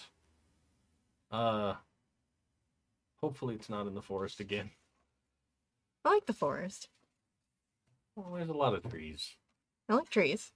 Yeah, they have things. Things in the top of the trees, and there's things in the bottom of the trees. Roots. No, not just leaves and not just part of the tree. I'm talking about there's animals that live in the top of the tree and the bottom, and they're not all nice. it's a dangerous place. You can't see them coming because there's trees in the way. You're not wrong. Ugh. Okay. So yeah, then we'd set off. Where were You they know- find? I think I think I've probably taken up gold panning Okay. like since the river, like in the last couple of years. Like it's a hobby. Okay. Like so, I, every time I get, I pull out little vials and I like shake them up, and I'm like, look, look, look. like, Incredible. She's like, You found that in water? yeah, it's just in the river for anybody to take. That's so easy. Well, I mean, it takes a long time. Like that would be a long time to get something that big. So you know, yeah, it takes time, but like, you know, less effort than climbing up there. that's true. but I feel like every once in a while you find like an old Numenorean coin or like Mm. part of something. sure, yeah, yeah, Yeah, and those things like I mean, Oh. yeah. yeah. Like if it were modern day, Hanar would totally be one of those magnet fishermen that like Oh, goes to rivers yeah, and just like pulls up like a, here's a Yeah. bicycle from World War II and here's obviously a gun that was used in some kind of crime. you know, here's Jimmy Hoffa's license plate, like all kinds of weird stuff that you find. nice. Okay. Casual.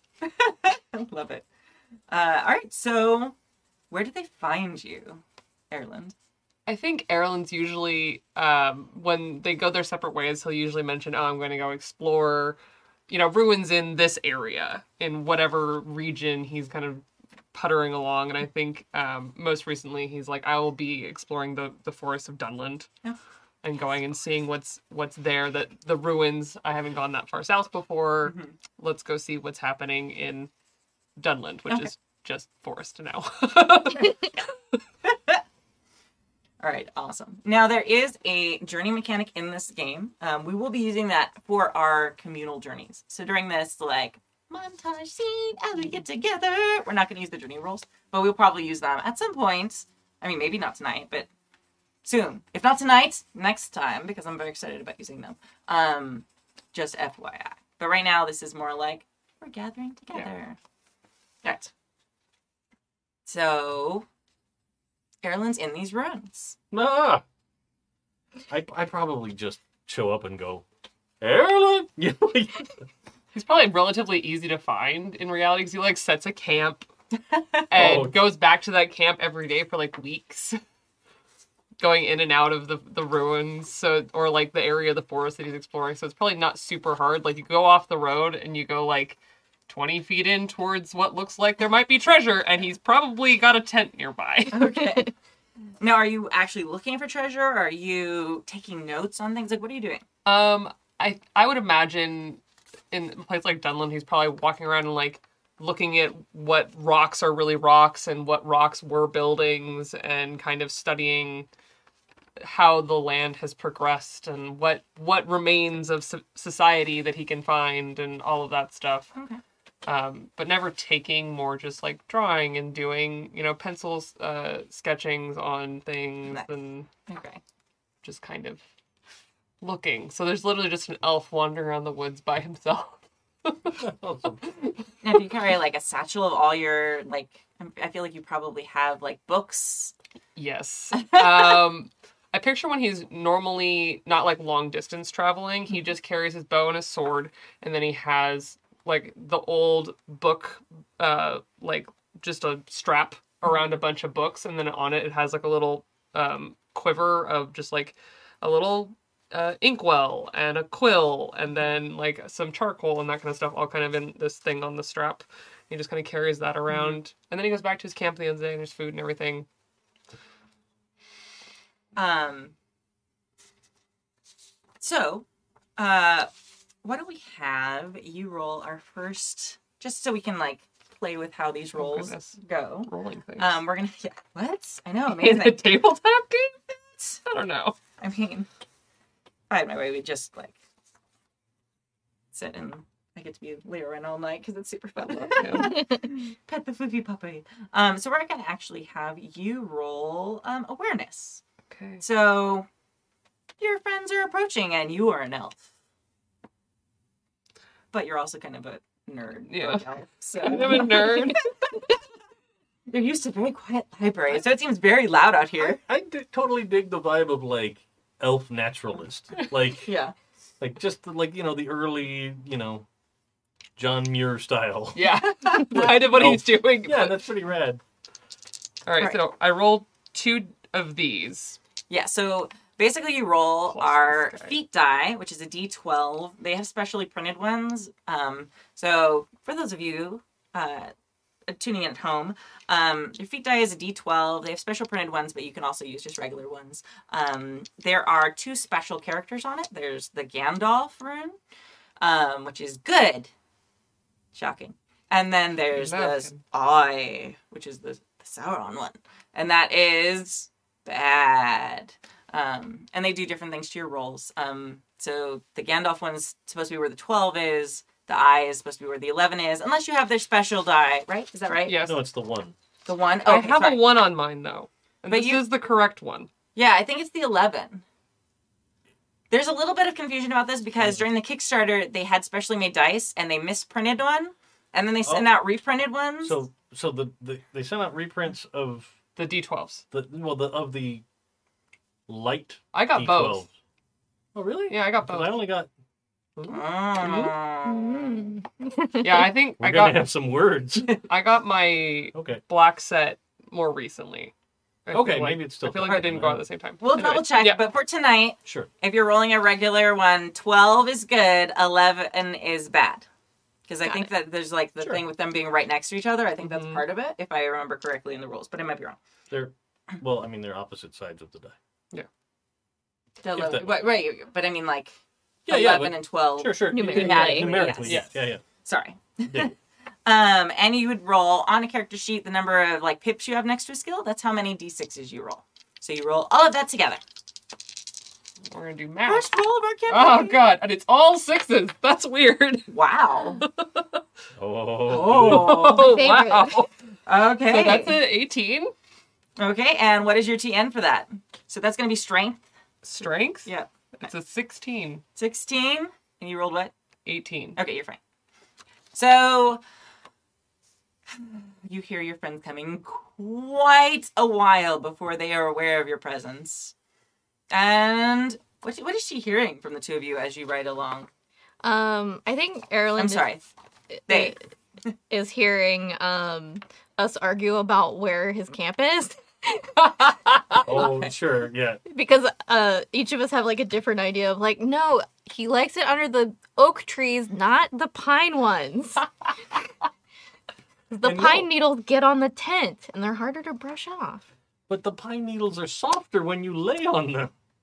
i know and they, They don't do have the- smell nice Yeah, and they don't have the pokey little curled up edges like yeah but the crunchy leaves at this time of year Hello. Oh hi Where's your tit? Where's your tit? We need to know. did you choose crunchy leaves or soft needles Under the under the crunchy leaves. Yes. I knew it Hello. well, yes. Are you having fun? I, oh, I forgot the Uh, forest name. Dunland. Dunland. Um fun. I found some interesting carvings. ooh Sounds wonderful. You can't take them. They're quite large. oh i didn't want to Okay. Yes. you know, a matter of opinion. you might want to. but, but no, it's fine. It's fine. Uh, but we got word from Sausage. Uh, And he he has said that he found something interesting or heard of something interesting. wonderful. He For us to go finds see. the most interesting things. Who knew that a hobbit of the Shire would know so many places to go and see things? But I'm surprised more and more every day. yes, Me but too. it didn't seem critical, so I think we could probably rest a night and then. Oh yeah, it doesn't seem immediate. Did you? Are you done looking at the carvings? I can be. I can always come back. That's true. They're not going anywhere. No. Hopefully. Don't take them. The sunsets here are quite lovely. Ooh, nice. Oh. Very nice. Yeah. Are there a lot of animals here? Yes, it's a forest. Well, there are some forests that are less populated by. Um, it's Things? known for actually the birds that come down off the mountains and they come and they roost in the trees down here when it's cold. Oh, he hates things in the trees. They're way Right. up there. Well, um, don't look up. Sound advice. All right, we're gonna pause this. Like we're gonna like fade out on this like banter happening in the party. Um, we're gonna take a look at our map for a minute because we do need to like solidify some things. Um, so if you will switch to our map frame. Ah, No. So maps are super important in the One Ring Second Edition. behold. Um, so it actually has a hex map of the region. And during the journeying phase, the players choose their route. They have to pay attention to where bridges and things are on the actual map. So you have to actually plan a route that you can actually go. Um, and we have to roll, and events happen, random things. It's very exciting. Um, so we do need to kind of solidify where things are happening. So right now, the first thing we're going to do is have each of you go through and you're going to mark where you're from.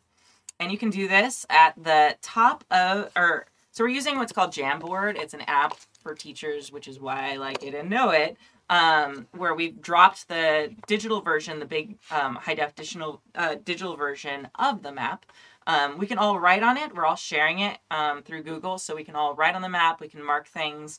Um, we can use my favorite thing, which is the little laser pointer, so you can be like, "This is where we are in Dunland," and you can like see it show up. And if you're watching this, you can see that. We will also describe it though. So if you're listening to this as a podcast, um, there's a visual component necessarily just from the mechanics, but we will do our best to explain it so everyone is participating. Um, and yeah, everyone's got their their digital devices. Good job, class. You did all your homework. Nailed I it. We try. Yeah, you did great. Okay, so The what you're going to do isn't that isn't that cool? Be average. Yeah, a B average. But you think it's an A, that's fine. Hey, these get degrees. It's fine. no, right? Um, so what I'd like for you to do on the pen, um, there are different colors. So each of you claim a color. Sorry, drawing already. it's fine. You can erase. There's the eraser right underneath it. Okay. Um, can I be gold because I feel like Runa is kind of a golden retriever? Oh, I love that. That's very appropriate. I would like to. Um, yeah. just Net, did you pick where you were actually from, Um, I or where you're living now? It doesn't have to be where you're from. It's didn't. Okay, well, we can think about it for a few minutes. There's a lot of places on here. Um, a very common place for you to be as a um, as a kind of a human, basically, um, are uh, would be like Bree. It's Uh huh. very central, very a good kind of place for you to then travel to lots of other places. Yeah. Very easy place for you to stay. Um, and that's kind of in the middle. You can also zoom in if you look up at the top there. It's much easier once you zoom in to actually read all the little typing. Yeah. Um, and uh, Erin, you already know where you're from. yes. Do you know where you're from, Dave? Up at the top, near the Blue Mountains, it's at the top to the left. There Yeah. are lots of dwarven um, settlements up there in that area. Um, But you can also Yeah. be from somewhere else. And no, I think that's where he's from. okay,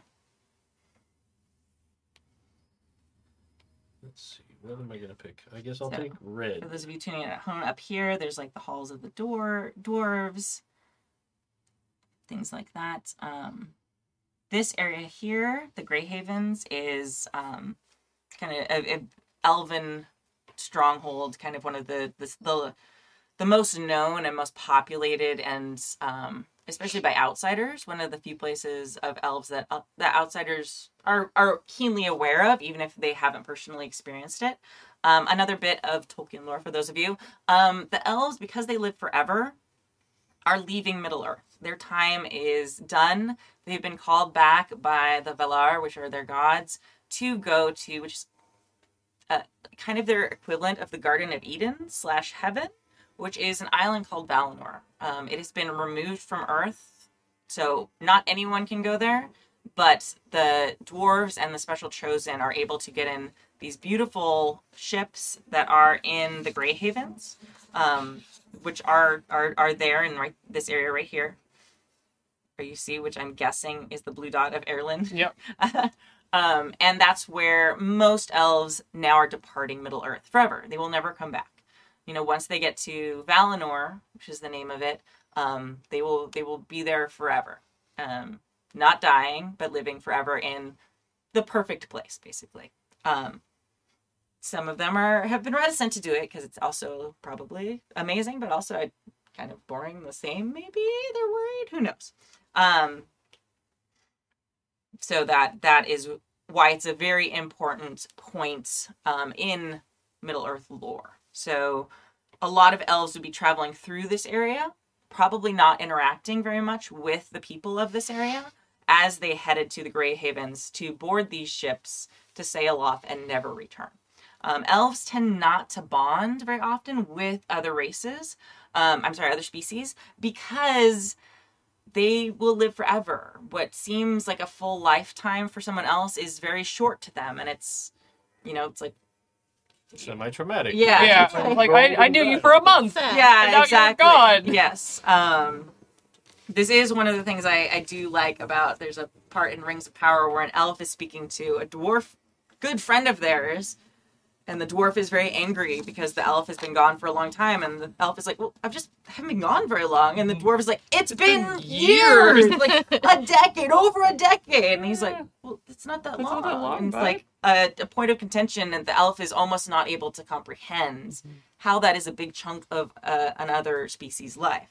Um, so this is why they often seem aloof. Um, not necessarily because they really think they're better, but because they're kind of apart because they know they're apart, and they they, they have trouble comprehending um, age and decay and things like that.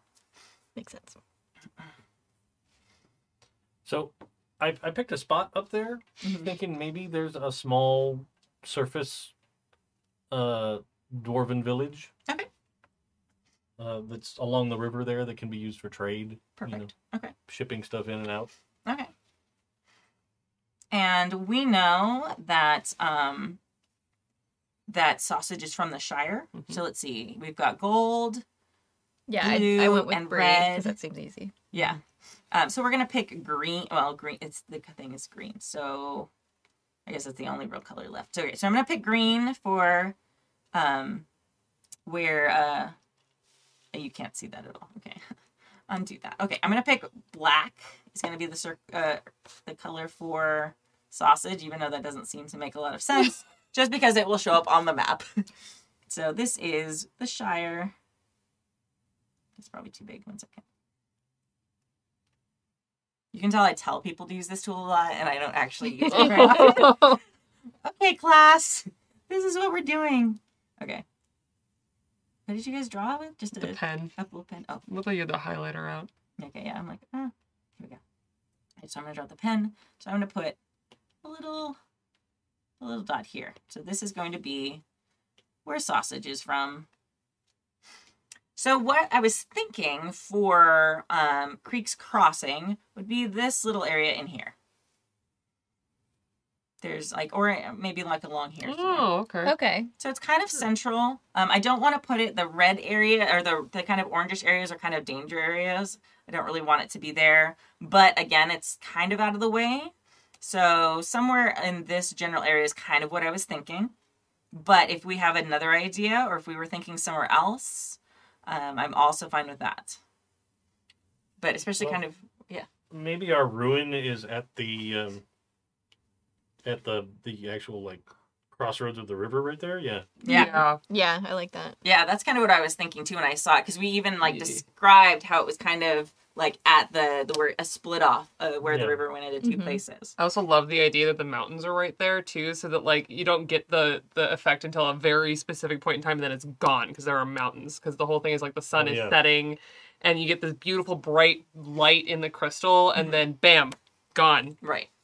It's also very conveniently for canon purposes, not like a Nowhere very well, yeah, not really things that are happening there. So we can drop a fake town in there and not like disrupt the timeline of Middle Earth, which is Eh, not the number one priority, but it's nice if we can like do, do both. yeah. All right, so I'm going to put a thing there. Let's see. Um.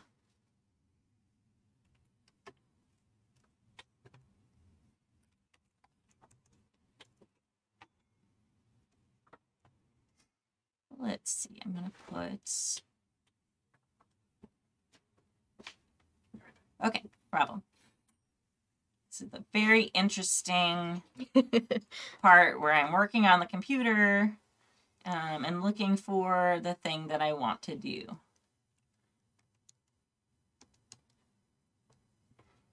Okay, so I'm going to put there because I want it to be different than um, than the rest of it. Here we go. Oh, God. Okay, it's gonna be- All right, so here is a picture of our little village. Cute. So our little village. Little village. Oh, it doesn't get any smaller than that. Okay, well, I'm gonna put it like here, and I'm gonna draw a little arrow.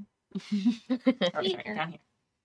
So we'll have the little village is. I don't want to cover the Hall of the dwarves too much, but it's gonna be right here. Um, so uh, there's like the river coming from the Grey Havens. Um, the cool thing about this is also because most of the elves would not be going by this place because most of the routes are through Rivendell, which is way off to the east, and then they'd be following through Bree and then heading that way. So this is an out of the way place, which is fantastic for us. So I'm going to draw a little arrow to here. And this is like the little village is probably actually you know what? I'm going to have it be up here a little bit where there's like this open area because this will be the farmland. Mm. Mm. Nice. So it'll be like right here. So there's some forest, and there's some forest between them and the ruins. And then we will also insert our little runes. So while we're going through and we're draw doing our um maybe I shouldn't do the little pictures. I like the little pictures, but I feel like they might block our our view of um the the the actual hexes when we're actually mechanically trying to use this map Mhm. as, cute it is. All right, so this is going to be this little mark right here is going to be our village, and then our ruins. I'm going to mark. Um, I'll mark those in. I'll, I'll mark those in green. And so our ruins are right here, kind of at where the this fork of the river right here. Um, all right, there we go. Awesome. Great. All right, so that settles where everything is. Now, where you are right now is way down at the very opposite part of the map. Down here where it says Dunland. Uh, Good job, Maryland. Good job. doing his best. so, um, here we go.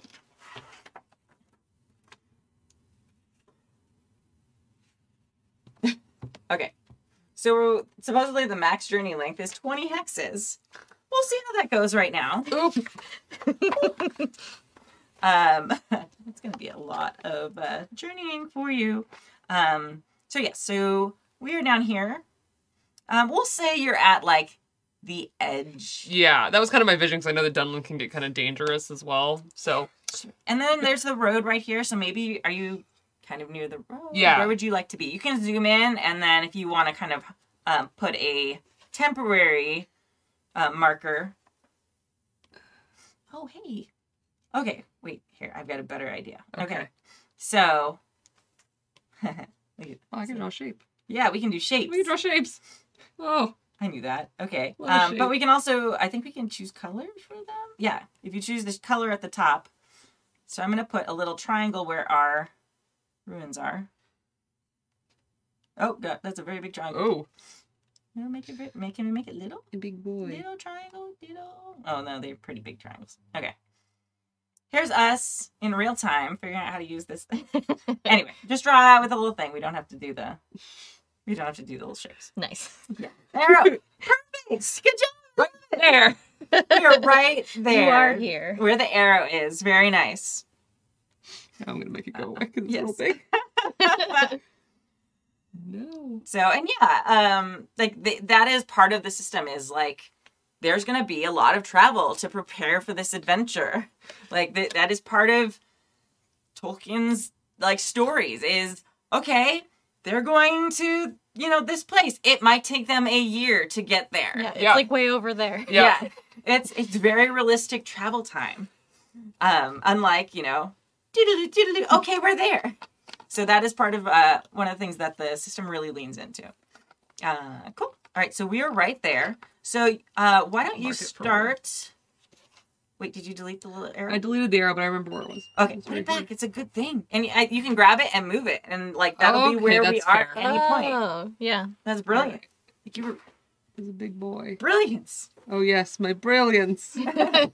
Um. So yeah, point at the hex where you are. There you the go. point of the arrow is where we are. Where you are. Perfect. All right. So now, as a group, you need to decide your uh, the route that you take. So a max journey is 20 hexes, and then we'll have to do it again. There's only one destination allowed, which is not a problem because we're all just going to one place. Um, and uh, if there's no town or village indicated on the map, perhaps you discover a new one. We can make one up. Hey, look, we already did that. And um, basically, one hex equals one day, and one additional day for any hard terrain. Um, and uh, we need to assign journey roles, but we'll do that after you kind of decide. So figure out where you want to go. You do need to plan for where there are bridges. So to cross the river, you need to have a bridge, um, and other things. Okay. Gotcha. So why don't you three vividly describe what you're doing while you figure it out and use your little uh, laser pointers to like suggest routes. Um, green generally for the most part means like freelands, like you can pretty much travel without like much problem there. Wildlands, it, they're wild. Like strange things happen. Darklands means there's like more I dangerous. didn't close it all the Okay. way. And then the the dark um, brown is impossible terrain, so you can't actually go over that. It's the Misty Mountains for the Yeah. most part. yeah. So, uh, and then if there's a uh, the the reddish outline of a hex, it means it's perilous area, and it takes, like I was saying, more time to go through that. Mm-hmm. Okay, so plan your first twenty hex jump of the of, like leg of your journey. I was gonna say it's it's twenty hexes to Bree. Yeah. Okay. Like exactly. Great. Perfect. yeah. So, That's probably how long. That's probably the exact reason why we're in that spot because Erland went. I'm gonna walk that way. and why don't we draw uh, with whites? Um, and you can use a little bit of a larger um, tool, please, so that we actually trace it along there. Um, Ooh, that's too big. it's just Just a big smudge. and I'm gonna use this opportunity to. Hi, Puppers, big pet the puppy.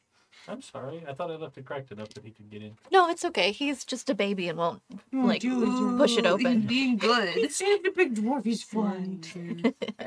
so I was just thinking the north south road. It's right there. It travels right along all the Yeah. bridges and Be everything. entertaining for a moment. Okay. No problem.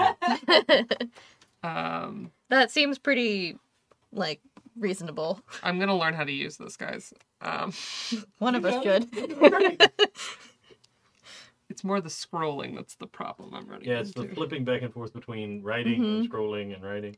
I'm got this. Take I wish you could like two finger drag to like move it and then Yeah, that's what I keep on trying to Yeah. do. Mm, I'll take this over another clunky VTT system that I've used too many times. Because I can use my iPad. Um, okay, so I counted along the road. great. And I'm going to trust that you can count. Uh, we are avoiding then the barrow downs and all that stuff. which I thought was a good idea. Yes, that seems Yeah. wise. Especially as this is leg one of the trip. Yeah. Not, not like, oh, cool, here's our destination. It's desperate we get there right now. Okay, I feel like I'm losing my mind. There we go.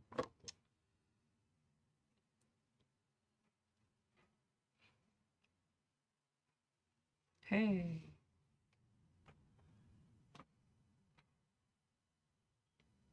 This really points out to me how close the barrow downs are to Bree, and that's really actually terrifying. It's real close. I would build a giant wall as well. It seems to me like if you lived anywhere in Middle Earth, building a good wall is, is not a bad investment. Not a bad plan. Or giant rivers that will just wash away your enemies. Well, It's a good plan that's as well. also that Yeah. counts. Mhm. That's- if It's you like have a wall. to make that happen. Yeah. Wall of water. Yeah. What? Not every culture can just build rivers that they can summon and wash away their enemies with. Just just so. Just Seems so convenient. Yeah. Yeah, there's not a lot of tall walled cities in this region. Actually, now that you're now that you're pointing this out, I'm a little worried. yeah. Seems like a business opportunity. Building walls. Yeah. I'll leave that to the two of you.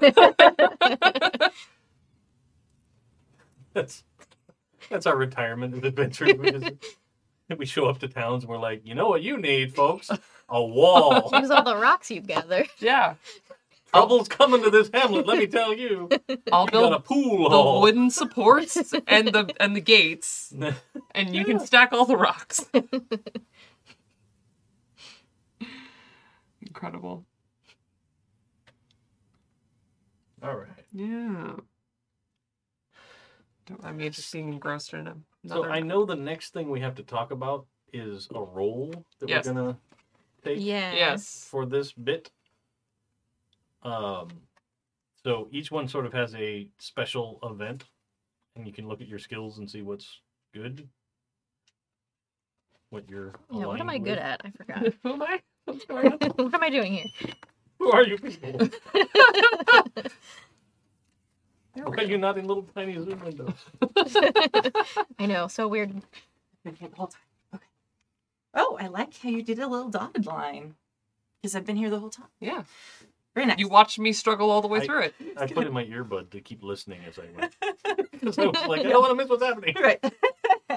All right. Awesome. Um, so the next phase is um, each of you have a cool little card in front of you. Um, these are something that came with the the beginner's kit, right? Mhm. Yeah. Yeah. Um, I was just making sure these weren't like a Kickstarter like unique thing, but no, they came in the the starter kit. Um, one side has the different stances you can take for combat. The other side has the different roles you can choose for your journey. So one of you, we only have three of you tonight, so we definitely need a guide. That is an incredibly important one. uh, there's a lookout and a scout. Um, I'm gonna say the hunter is the one where you can probably skip for the evening. Um, we'll just say you have you have what you need. Um, so why don't you look at those? Um, if you want, this is the back page, I believe, of your um, your cheat sheets that I have. Mhm. So, the guide is in charge of all the decisions um, concerning the route, rest, and supplies. Okay, this is like in game in charge. I want you to agree as a group out of character on the actual route, but the guide technically is the one who's like, let's go on this side of the big rock instead of that side of the big rock because it looks more stable, etc. Um, Hunter is in charge of finding food in the wild.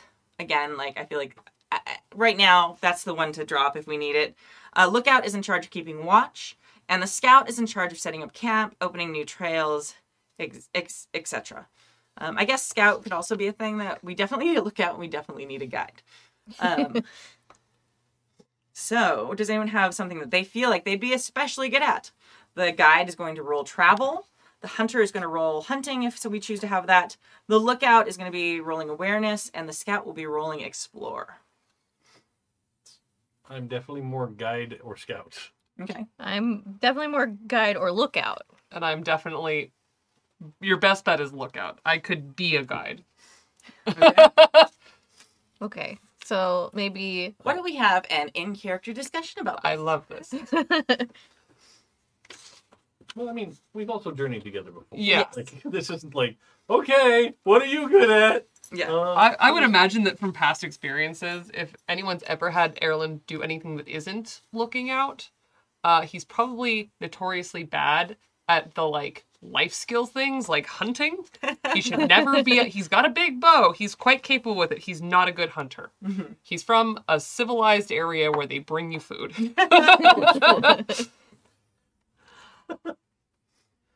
the suburban elves. Mm-hmm. yeah. Yeah, I love it. Mm. um I feel like Runa probably takes guide as much as possible because she's like, I know where we should go, let's go that way. With just like complete overconfidence. Uh, I, I would totally, literally, I'm balanced between the two things. Okay. So, scout is great. Uh, I'm happy to, to keep a lookout, and I'm probably good at setting up camp, right? Like, trying to find little spots that are in a, you know, a depression so that our fire can't be seen from a distance and stuff like that. Mhm. Knowing, knowing the land as we go. So, Nice. that's definitely a thing. Yeah. I am also not a hunter. Nope. Hunting is probably the thing I'm best at out of all four of them. But And we don't need that one. That's cool. I, I make sure to pack lots of stuff. That's why I have a pony. All right.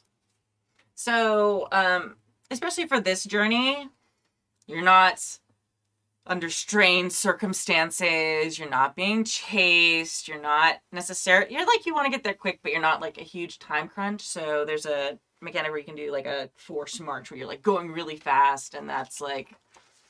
You know, the hobbits are going to Isengard, and we're like out of town and all that stuff. Okay, we're not in that situation. We're like our friend Sausage and probably this weird old man want us to go say hi. So we're on our way. it's just sausage. Yeah. what what other person? Yeah. He's gonna be there when we get there. We know that. Um all right, cool. So um the guide is gonna roll travel. Okay. How do I do that? So you're gonna roll your uh, travel as a skill, Okay. which is going to be under if you look on your character sheet. Mhm. Um, I believe it is under heart. Heart. Yep. Okay. Do you have pips in it? Yes. Then that's how many d6s you roll in addition to your d12 Okay. or the special fancy die if you want to roll that one. Uh, sure. Okay. I couldn't, they have a fancy die there, so I wasn't sure if it was one of the ones from the Kickstarter. Oh no, this it's just shiny. it's just a pretty one. I just like shiny things. Okay. Okay. Hmm, that doesn't look great. All right. So, what did you get on your feat die? Um, three. Okay. Uh, ooh. Uh, what's the total of it? Eight. Eight. Okay. I roll bad, you guys. I love this for us actually. I love So- that roll. What's a journey if not for a exactly. That's okay because there's a it's a table. Okay. So on an eight or nine, you find a shortcut. Uh, if the roll succeeds, which uh, what is your um, heart? Uh, fourteen. Nope. Okay. Never mind. So you get to reduce the length of the journey by one day. So we're Cool. gonna say since you um sorry, there's a lot of things on this. Yeah. This the first time we've done it. It's very exciting. Um so we're gonna say the first uh, if successful the event first event occurs three hexes away. Um if it fails, the event is two hexes away. Okay? Um so you start out and we're starting out where the big arrow is on our map. So we're going to go two hexes if you want to move our arrow on our digital map. Ah. I'm zooming in. Sorry. That's fine. I'm gonna get the That's a hang very big arrow. It is. It's as small as it gets, but Yep. you know, It's doing its best. it's free. We don't have to pay a membership to anything, and it it's pretty. Okay, I can't actually get to it. It's being annoying. Will you listen to me? No. There we go. No. Oh no! it got bigger. All right. I I think if you grab it with um like the arrow, if you move Oh, over, there's yep. So we're moving three. uh, one, two. Two.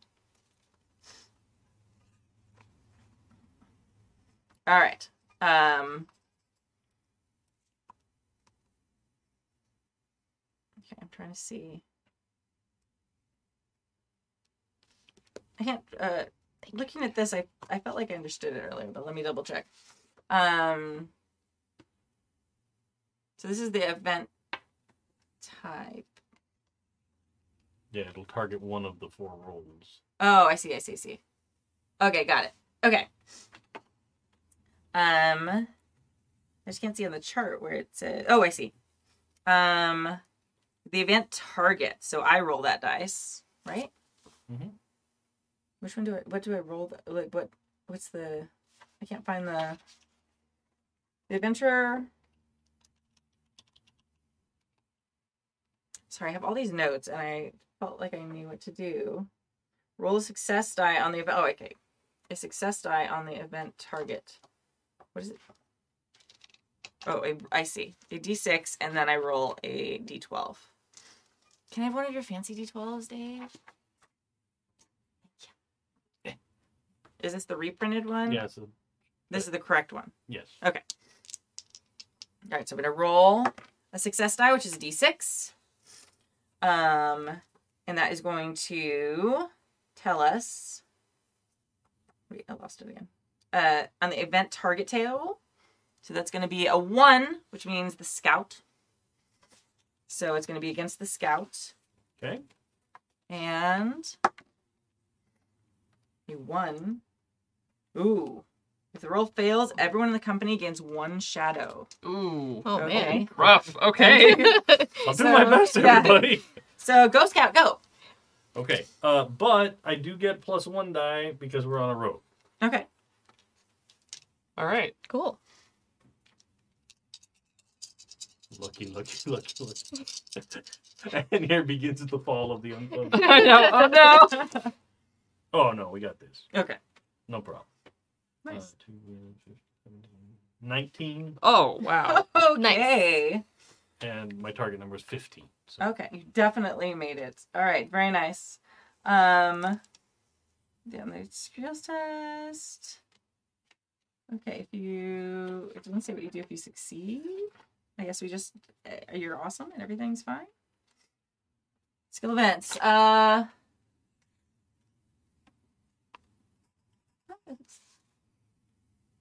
Oh, and we all gain a fatigue. Oh. yeah. Oh, okay.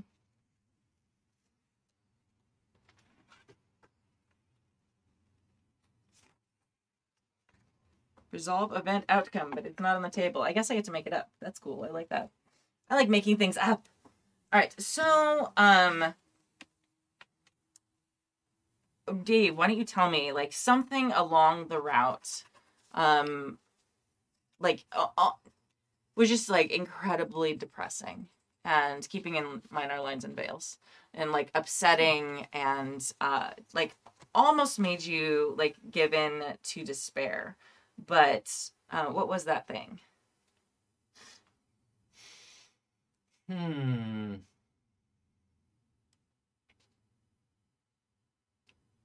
Maybe we come across uh like a farmer's wagon and clearly something has knocked it over and eaten all the stuff and the farmer's nowhere to be seen but like there's some animals that were killed that he was obviously had tied to the wagon that he was leading somewhere maybe to take to market or or back to his farm even um but something overran it right and it's just a huge waste right it doesn't look like anybody cared enough to actually steal the animals they you know they just whether it was a wild animal attack or something, but nothing ate.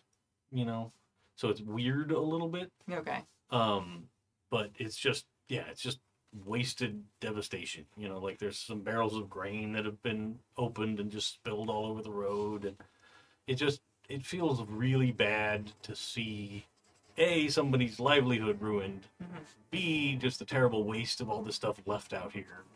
Uh, you know, if somebody was trying to rob them, they would have taken the things. Yeah. If it was wild animals, they probably would have eaten more. Who knows what happened here? But Yeah.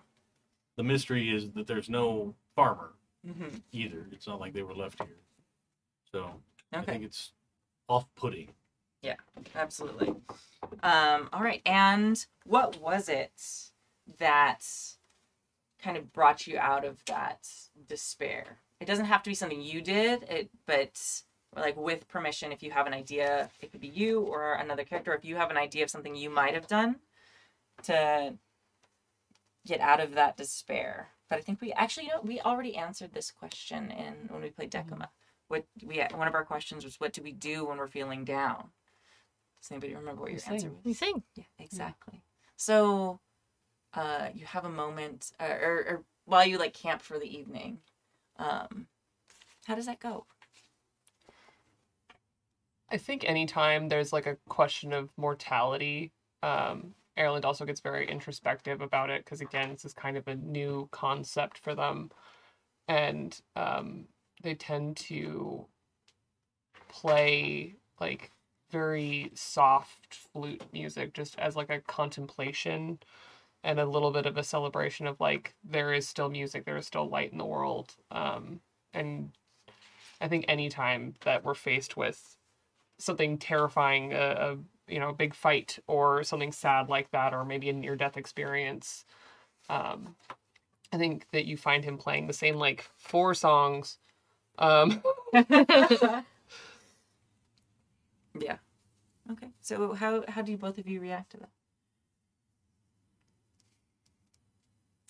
I don't think I actually pull out my instrument, but I think I kind of hum along because I've, I've sort of learned your songs now. mhm. So they're sort of like our comfort songs. You go to them first, and then the rest of us kind of pick them up. So I probably like slowly start tapping a foot, humming along, and uh, just sort of get into it a little bit, watching the fire. You know, like staring into the like night vision's just gone, but watching the fire dance kind of start What to feel a little better. Yeah. What does your singing voice sound like, or when you're humming, what does it sound like? Uh, I think it's higher than we envision Okay. dwarf voices. Um, not, not Joey. super high. Yeah, not, um, not, not the upper end of tenor kind of dwarf, but, but more, more like mid to upper baritone Okay. Sort of, sort of a voice. Nice. Is it like clear or is it like gravelly? You can think about it if you don't have a decision. These are the things that are important to me. Sorry. No, no, no. I dig it. I dig it. It's just things I didn't I didn't answer already in my head. Yeah. Uh, I think it's more clear okay. because I think as a dwarf he actually isn't a smoker. okay.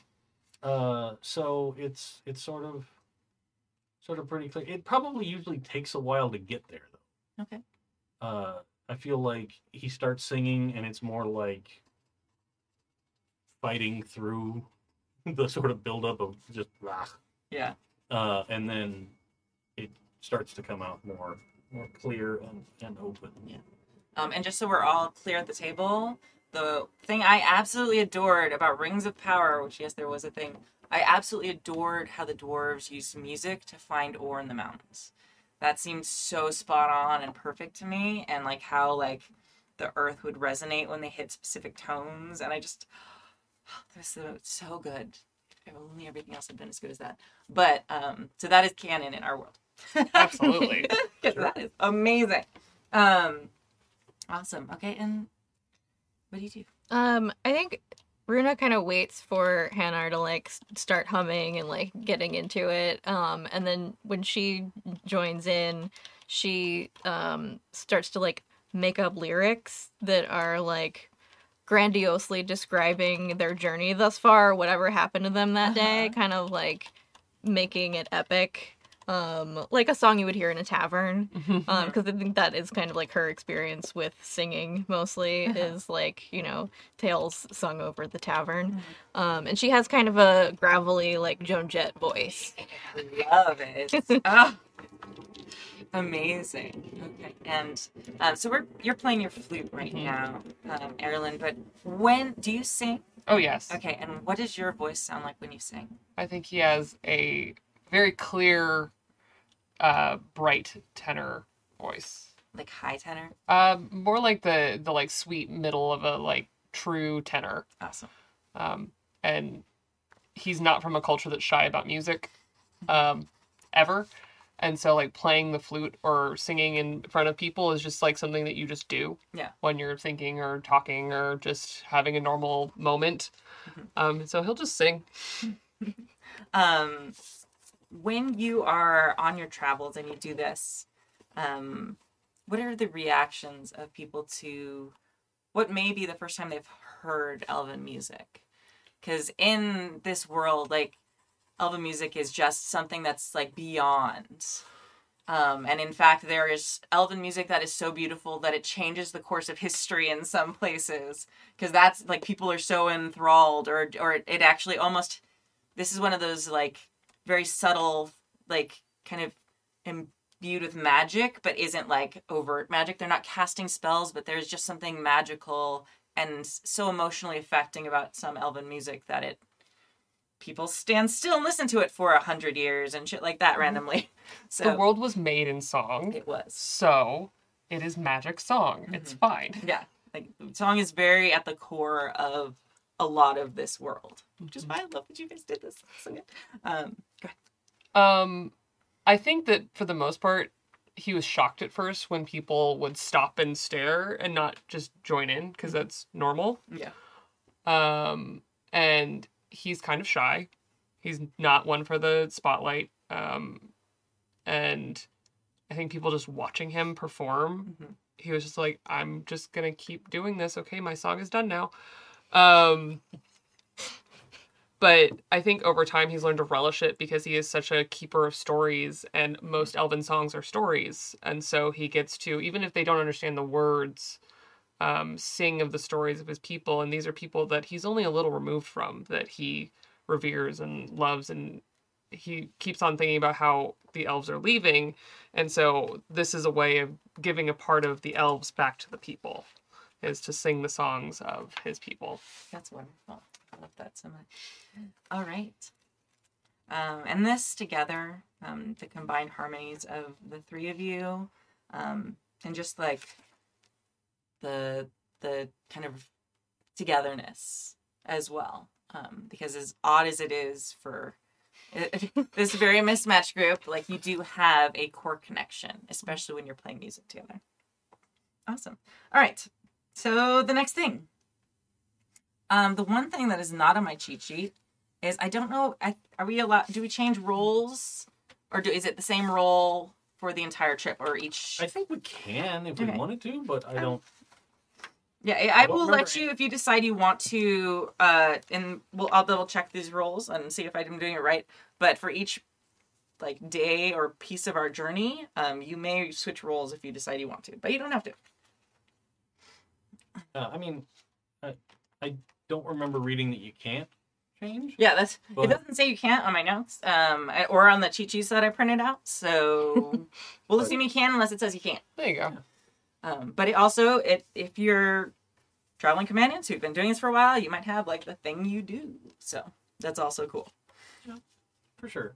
But I think that also gives us the flexibility, like if something goes badly for one of us. Yeah. then- Yeah. Or Yes. there's a good like character reason to suddenly have an Yeah. opinion about what's going on. Exactly. Uh, yeah, for sure, for sure.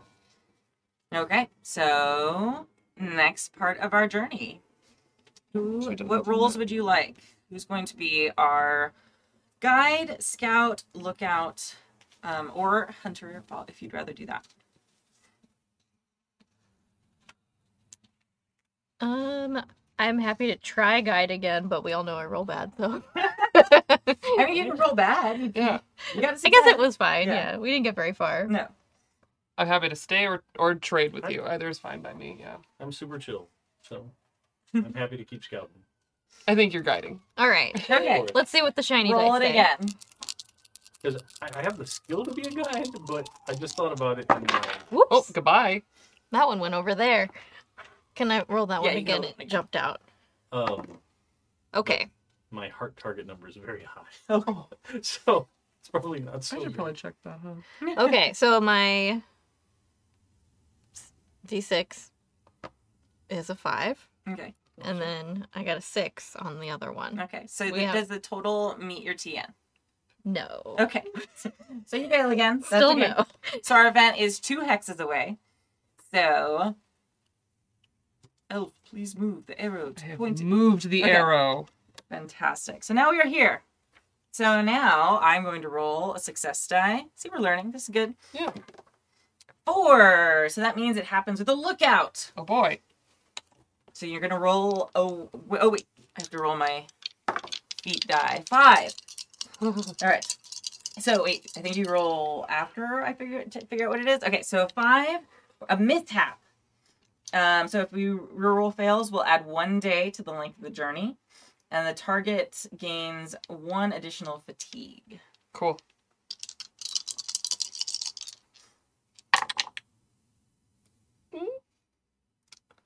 That is oh, 16, So an awareness is going to be. which meets my TN. So that means it succeeds. If you meet Yay! or go over. So you meet it. Okay, so um, and the target is the person who made the roll, as far when I'm using the Yeah. phrasing of it. Um, very good. So um, you're good. I think you uh, take two fatigue though. Everyone takes two fatigue, I believe, Oof. Two. Two? because I think that's part. That's on the table. The fatigue is based on the number I'm rolling. Oh, is it? That's uh, I'm assuming. It doesn't say that that's part of the. On our little sheet, it's every, each event also causes every member to gain one fatigue or to gain fatigue. It doesn't say one. Oh, I think So yeah. it's probably whatever. Yeah, yeah. Okay. Okay, so we gained 2 on top of what we already had. Yep. Okay. So should This be is why three. carrying a whole bunch of stuff is not always a good idea, and why it's cool to have instruments that don't count as part of your. We appreciate you. Yeah. I mean, come on, we have to have these cool musical moments. It's the unsung tales that the musical theme. Come on, I'm very subtle about it. No, I'm not. All right, very good. Okay, so um, uh, so there is a mishap, um, but there's uh, but but you're able to overcome it as a group. So uh, I'm gonna have you tell us, um, Erland, what is the mishap, and how you guys can then figure out how you're gonna overcome it together. Hmm. I think on the road, because it's just a delay, right? It's not a hazard per se. Mishap. Yeah. Um, I think that there is a herd of sheep that fully just block the road, like a giant herd of sheep, Mm-hmm. and everyone's on horses except for me. There's a cart. Like, how are we supposed to get through here? And um, Oh, do you not have a pony? no, Oh, okay. I am I am poor. That's okay. Not yet. um, and yeah, there's just so many sheep. okay. and the the like shepherds plural are trying to like untangle their sheep but they're doing it in the middle of the road and we like can't go around so it's just it's a big old fluffy mishap All right. So, how do you solve this problem together, friends?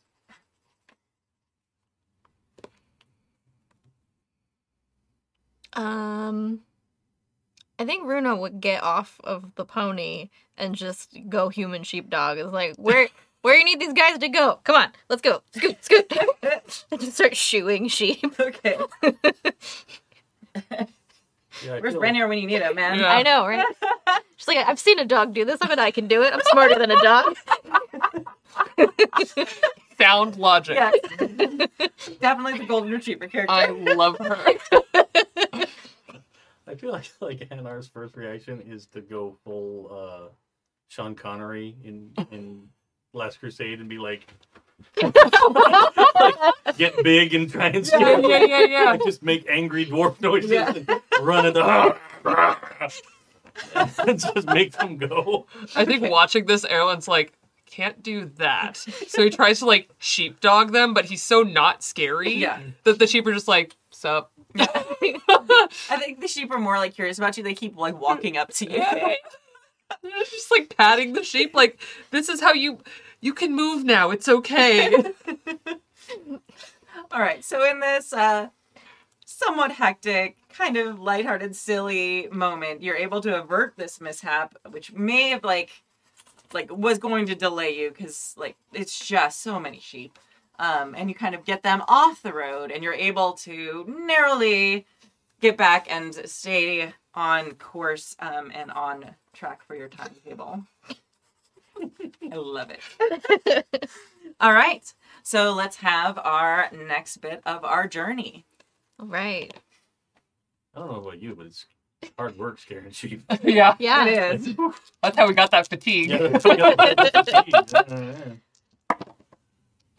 Oh, success! Yay! Yay! Yay! Success, we get to move three Three. hexes. Yay! Um, and on your what uh on your feat die, did you get a did you get a cool thing? I got uh ten. Okay.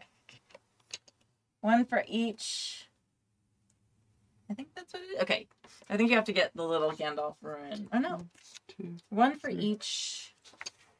Oh yeah. That's what that was. Okay. Oh, we're reaching Tharbad. Okay. No, it's still it's still just regular wildlands. So I know, but it's a Close. crazy. it's a named city. place. Yeah, it's a town. Yeah. All right, so I'm gonna zoom in here so I can see things. Um, so Tharbad, let me move this so I can see that. Okay, so kind of a small place, um, and there's the the bridge there um, that you can go across. You're not quite there yet. Um, so, are you still our guide, or is someone else the guide for today? Oh, sh- you sure you rolled it? Oh, you did right. I did. That's did. what got us here. Yeah. Oh yeah, I'm Yeah, yeah. sorry. Uh, I got a I roll four next. and a There we ten. You you roll. I have a toddler. It's very late for me. All right, let's see. A two. All right, so it is going to target the scout again. Which How way- even of it. Nah. And let me roll my. Oh, a ten. Oh, a chance meeting. Ooh. Ooh. a chance meeting of like. I don't know. Okay. Roll and see what happens. Oh, You can No do pressure. yeah. it's a bad roll. Oh, a chance meeting with the Ward King. What? the king? they do now. Uh, no, I think we're still fine. Dang, yeah, you're good I at beat it. it by one. Right, Well, chance meeting is a favoring the company meeting. Okay. Um, so who is it that you meet along the way here? Or if you want to just name like a a species or something, I can come up with a person. That's fine too. Uh, maybe we. Uh, maybe we meet like a small group of elves from Lorien making their way across. Yeah, that would totally make sense. Just looking at the map. Mhm. Yeah. So, um, yes, we're gonna say it's a chance meeting as you are camped for the evening. Um, so as you're you're there camped, um, maybe you've done some singing.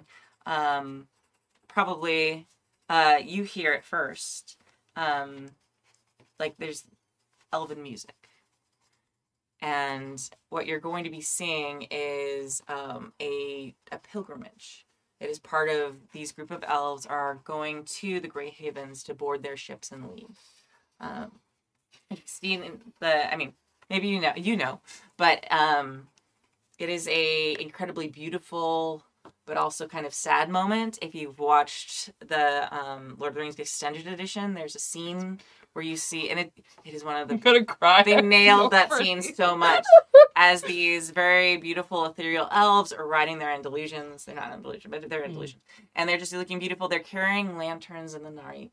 And uh, they're singing basically as they go. And they're singing songs that, even if you don't understand um, Sindarin, the elven language that they're singing in, um, they're singing, you can tell just from the beauty of it, they're singing of like going home, but also the sadness of leaving behind. So it's like uh, a goodbye to Middle Earth, and also it, it's melancholy but beautiful, and also happy in a strange way. Um, that is Wistful. yeah, wistful, yes. Um, it's a good way of saying that. So kind of think about how you'd feel about that. Um, and as they're kind of writing, um, are you playing music right now? I think the moment that Erland hears that song, he stops. Okay. Like that's the only sound in the world to him. What do you do when you hear that? Um, it's a song that I don't think he sings because most of those songs of leaving are not songs that he sings. He knows them. Mhm. Um, and he starts to sing it quietly, Mhm. just not in his normal like we're here to have a good time or lift our spirits or something like that, but just kind of almost prayerfully singing the song with them and crying. Okay. Runa, what are you familiar with this, and how are you affected by this song?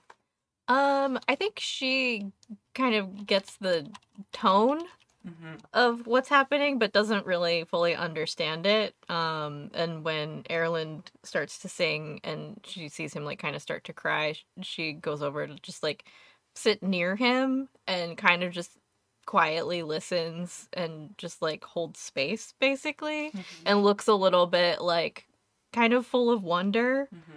but you know, respectfully full and a little sad. yeah Um, are you at a place in your relationship where they touch you for comfort? I mean, they're not going to like grab you and hug you. I would say that he's very okay with a lot of that stuff. Okay. He's a, especially around like other elves, he's a hugger. Okay. So so much PDA when it comes to other elves. I and everyone's know. like, wow, he's really standoffish. Because that's how elves work. Yep. um, okay. Um, what is your reaction as a dwarf? Are you familiar with this? I don't think at all. Okay. Uh, like I, the only elf I've ever heard sing anything is, is here Mhm. with us, and to see a group of elves is Mhm. weird. Uh, um, but I, I, I- I don't think that the tone of their song, nor what begins to happen, uh, is lost. Uh, so I think he takes off his helmet and kind of sets it down and, and like doesn't really know what to do, but Mhm.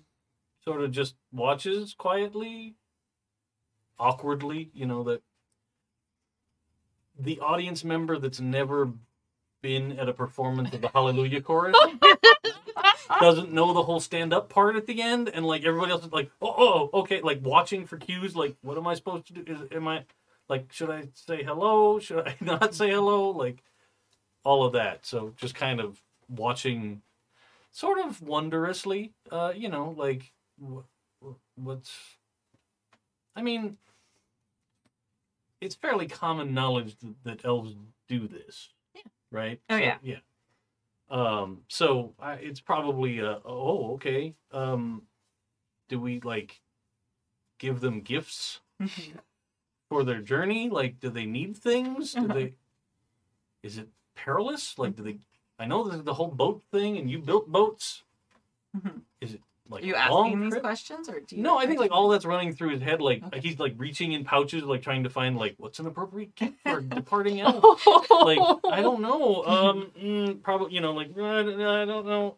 You know, um, probably he ends up with like a couple of the little uh vials with gold flakes Oh. in them, and like shakes them up to make them look twinkly in this lantern light. And he's probably like Uh-huh. like offering him up quietly, not like Mhm. here, please, or anything, but just just sort of holding him up like "Oh, if you need something to take with you, Mhm. sort of a sort of a move. Okay. I love it. Okay. Um, while this is happening, um, while you're like hearing them, um, like the procession like continues, but one of them uh, notices your group and then notices that you're with them. So Erland, um, so uh, she pulls off, um, and uh, like she's riding her beautiful Andalusian horse. Um, and she rides up and um, like gracefully dismounts. Um, and uh, she she waits till the song that is being sung is over, and as you were um, also singing it, hold on just a second. While you look, Okay. uh, as she approaches. Erland gets to his feet and uh, goes to greet her and like bows even before she's even off her horse. Oh, very nice. Um, where's my Sindarin cheat sheet? Hold, please. Language emergency, guys. Language emergency. I'm gonna have a, my first elf and like not have it be right. Dear Lord. All right. Um. No, seriously, where is it? Oh, it's right. Um. So she has um. Uh, pale skin. Um. Uh, it's a bit uh, of a golden hue. Um, and um, kind of the color of uh we'll say um like morning sunlight like glinting off like snow um and then um long very dark um it's hard to tell in the night um dark brown or black hair uh and uh she's like very reserved and smiling um you'd probably be the only one who'd know she looks a little puzzled this is a little bit of a This is a little strange weird. yeah, this is a little a little weird. A They also dwarf and a sent bardley. encounters. yeah. a Yeah. little bit of a motley crew. Their encounter's weirder than our encounter. So she's uh Megovanen. Magovanen. Hello. Hello. Hello. Uh I couldn't help but, but notice as we were traveling. Uh it's good to see you, friends. You look familiar. Um, I'm I'm Erland of Mithlond. Ah. Um FYI, there's not a whole bunch of elves in the world, especially at this point. So almost all elves, even if they don't like know each other, would probably have at least seen each other and recognize like, hey, you look familiar. Like is that that's it's that sort of thing. Um, or hey, I know your mom. And Yeah. like you at least know each other by reputation and somewhat by sight, if not like knowing them um like very, very clearly and well. Oh yes, I uh you work with uh Círdan, right? I do, yes, I have. Yeah, it's a great honor. I look forward on our journey to hopefully having the honor of speaking with him before we board the ships. He can be a bit um mercurial. Indeed. Uh, I must ask, is it true that he has a beard? He does. It's something I hope to see before we leave. You should ask him about it. Indeed. he would not think that impertinent. Everyone does. Interesting. Uh, these are my companions. This is Runa and Hannah. uh hello uh and like again both of you probably don't notice because elves are super understated but like very clearly to you it's like Okay. weird. Like like fascinated though? Like she's obviously like you kind of get the vibe of like a kindred spirit of like curiosity because everyone else is like that's strange and kept writing. And she, she's like i want to see what this is about? Like so she came over to talk. So there's like a kind of excited curious vibe to someone who would like be able to pick up on that. She seems incredibly like ethereal and stoic to both of you uh and and where are you where's your band headed To Bree. Yes. indeed Mhm.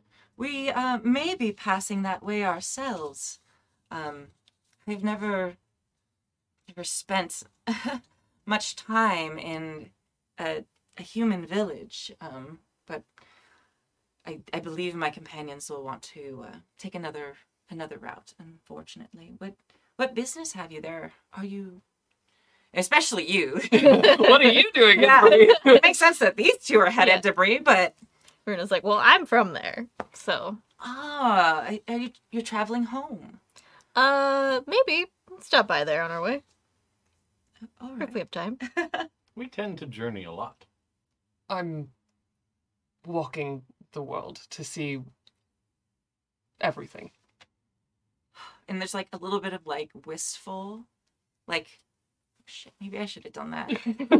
Uh, um, that is a, a very wise decision. Um, and it is brave for both of you to spend your days doing such a thing. Are you also documenting and seeing the wonders of this world? Uh, definitely seeing them more with my hands than with uh my eyes a little bit though. It's my my mother, my grandmother, all my family members. We adventure. That's what we do. Very goodness. If you make it to Bree, you should stop by my mom's house. She'll make you dinner and tell you all about it. Oh, well, it is a incredibly kind offer. Thank you for your generous hospitality. Of course. And and you, Oh, I I make my way buying and selling things along the road. indeed, there are many Master peoples that need things and some that have extra. So I tend to spread them around. Mm, balancing the scales of the haves and have-nots. Uh yes, and and the haves and the have mores. Oh, Yes. Well, the dwarves are known for their their haves, as you say. Oh indeed, indeed. Uh, Alan has taken a very uh, rapt attention onto a rock on the ground next to him. Bruna is desperately trying not to Like- laugh. no, no. well, um, perhaps I can. I thought I heard you singing as we traveled. Oh, n- not not not nearly as as well as you and your companions, but it fills the night with companionship to not sit here in the dark. Well, my lovely steed will be able to catch my companions if I spend a bit more time with you. Uh, my name is Nanelini, and I, I would like to hear your songs, if only to remember them after I leave. You should hear his um his intro- instrument. Oh, you play an instrument. Oh, I do, and from the cloak. Yeah. That's what they do. Unexpected party time. um, so we're gonna kind of like like fade on like her sitting and uh, joining you in song for a bit. Um, so and that is, uh, she gives you a bit of uh, she shares a little bit of her music um, that you may or may not have heard, um, and uh, listens to your stories and kind of shares just moments with you and uh, and then takes her leave and you see her gracefully mount her steed who then very like in, almost silently like but also at a very quick pace like rides off into the night after the rest of the pilgrimage um, and because of that encounter you do not take any fatigue during this ride. Lovely. Um, all right. So um, this is going to take a little bit. I know we have an end time at 10 o'clock. So we'll do maybe one more and Sure. then we'll hold there. And the cool thing about Jamboard is we can leave our little arrow pointing right where it is Yeah. and it'll be there next time when we come back. So then we will be able to pick up right where we leave off. Um, so let's do one more round. All right. All right. Shall you guide us, or do you want to do something else? Um, I can guide. I don't mind. Great. Okay.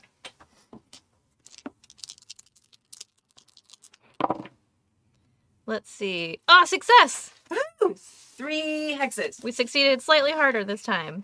I got an 11 on the die. And Oh, that- is that bad? Oh, is it a regular die? It is. Is it a? Le- oh, Oh. oh, no. On uh, on the. On the fate die. The fate die. Ruh-roh. Okay. Ruh-roh. I'm super. And Samantha killed us. I think I found a hornet's nest, you guys. Let's see. Uh, it doesn't say what to do about the marching thing from for like the tests. with if you roll the the eye.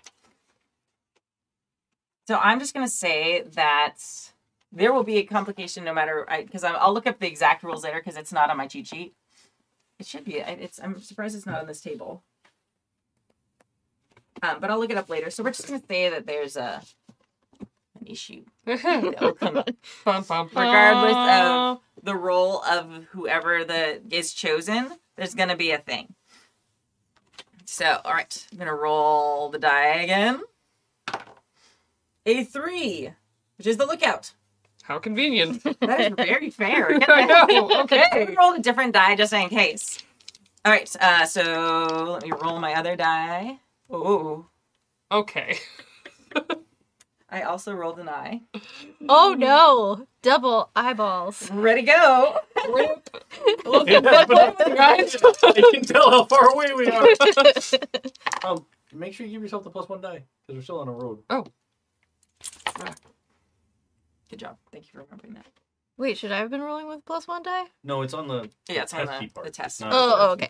Uh, wow, I rolled very well. Okay. Um, so I definitely beat it. Okay. 17. Okay. Yeah, we're good. Okay. So we're gonna say that, like, wow, you are invigorated by that incredible evening and like connecting with someone, um, and you feel uh, like, in a way, like her being a little bit envious of your wanderings. Maybe. How how would that make you feel? I think seeing her was very clarifying Mm-hmm. and having that lovely conversation and just getting to share what he's had kind of as a lonely experience for someone who's never really been alone Mhm. um, until he met them. But as far as like his elven life, Mhm. this has been very lonely. Um, but actually, I think the thing that heartened him the most was actually seeing the others get to see kind of how he sees what's going on with the elves as Mhm. well. Because it's one thing to tell someone, it's another thing for them to see it. Yeah. And that this beautiful and bright woman is leaving forever. Yeah.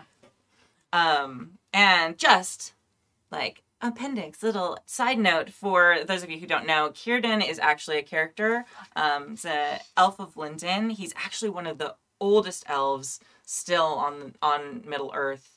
Um, he is very old. He's been so through- old. He's been through all of history. Like saw the sun. Like all the First things. elves. Yeah, one of the first elves. Like I think he's older than Galadriel. Yeah. Yeah. Yes. Yes. Um, yeah, one of the very first elves. Oh yeah, because he was around before the elves left for Yeah. Valinor, so he's like older than most of the world. He was made by Iluvatar himself, Yes. kind of, He- kind of. yeah, that's right. That Yeah, yeah. he was like one of the first elves.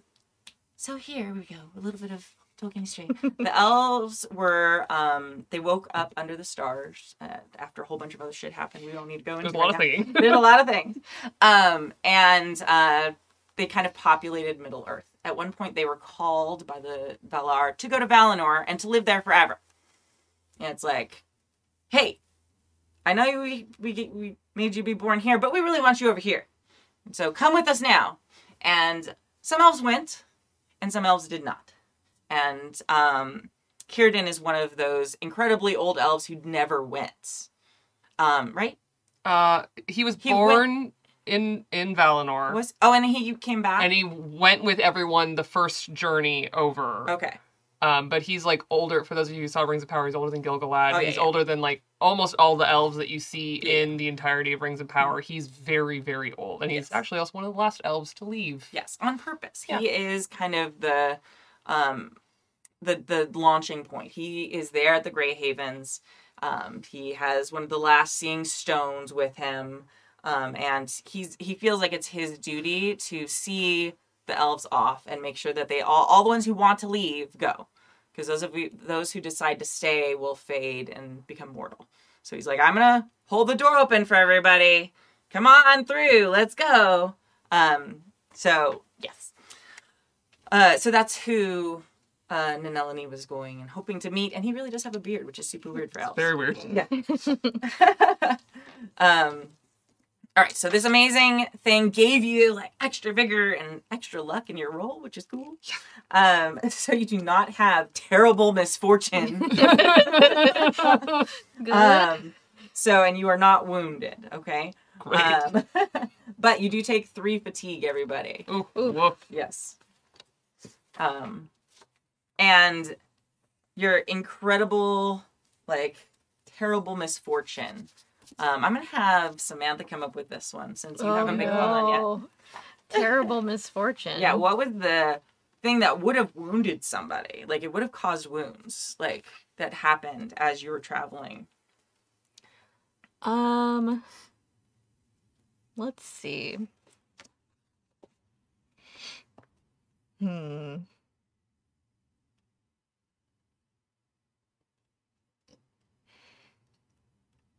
So you're kind of in the wildlands. You've passed the river. Okay. Um, so you're kind of in this like open area here. Hmm.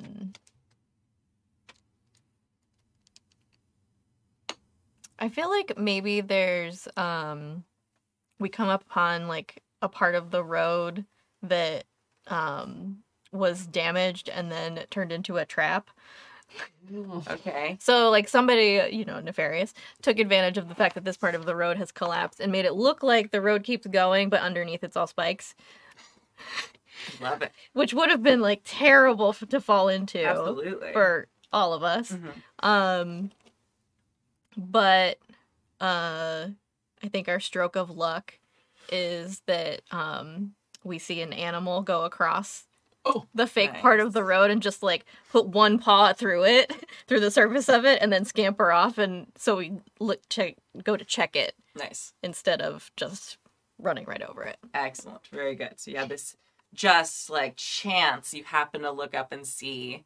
Uh, we'll say it's like a, a Like a, ground squirrel or something. Yeah. Yeah, something like something heavy enough to like break the surface. Maybe a fox. Okay, a little fox. Yeah. Okay, so it's not quite heavy enough to fall through because they're obviously aiming for like Right. people-sized uh, creatures and horses. Um, so he's uh, this fox goes running across, and then you just see him like stumble for a second as his like right front leg goes through, and then he kind of backs up, and then continues on, and he's able to then kind of navigate his way across.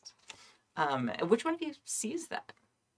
Yeah, it makes sense. That the Yeah. do that. Definitely. But I don't think he fully understands. But he definitely, anytime he sees something, especially because you know we're traveling together and weird stuff happens, he's like, "That fox, its its Paul just went through the ground."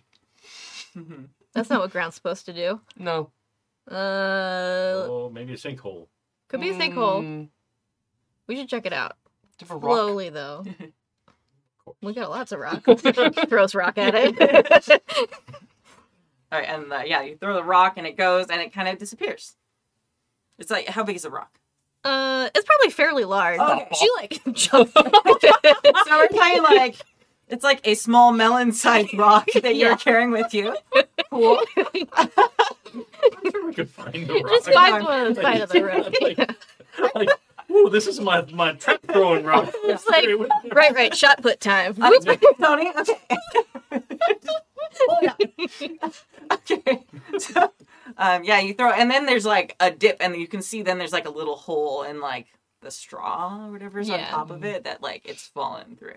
Um, and now that you kind of re- realize you can kind of see the outline of like where they've kind of thrown dirt over it, but it's Mhm. not the same as the rest of the road Gotcha. um, and you are able to um like avoid it but you also realize like this was a trap and Mhm. whoever set this is probably not super far away and they're probably watching and you look like a very strange group but you also look like you might have nice things hmm so you're gonna be like I mean, you take that as you will. You are seasoned travelers. That's why I'm giving you that information. hmm Mhm. Um, and because you, we both rolled eyes.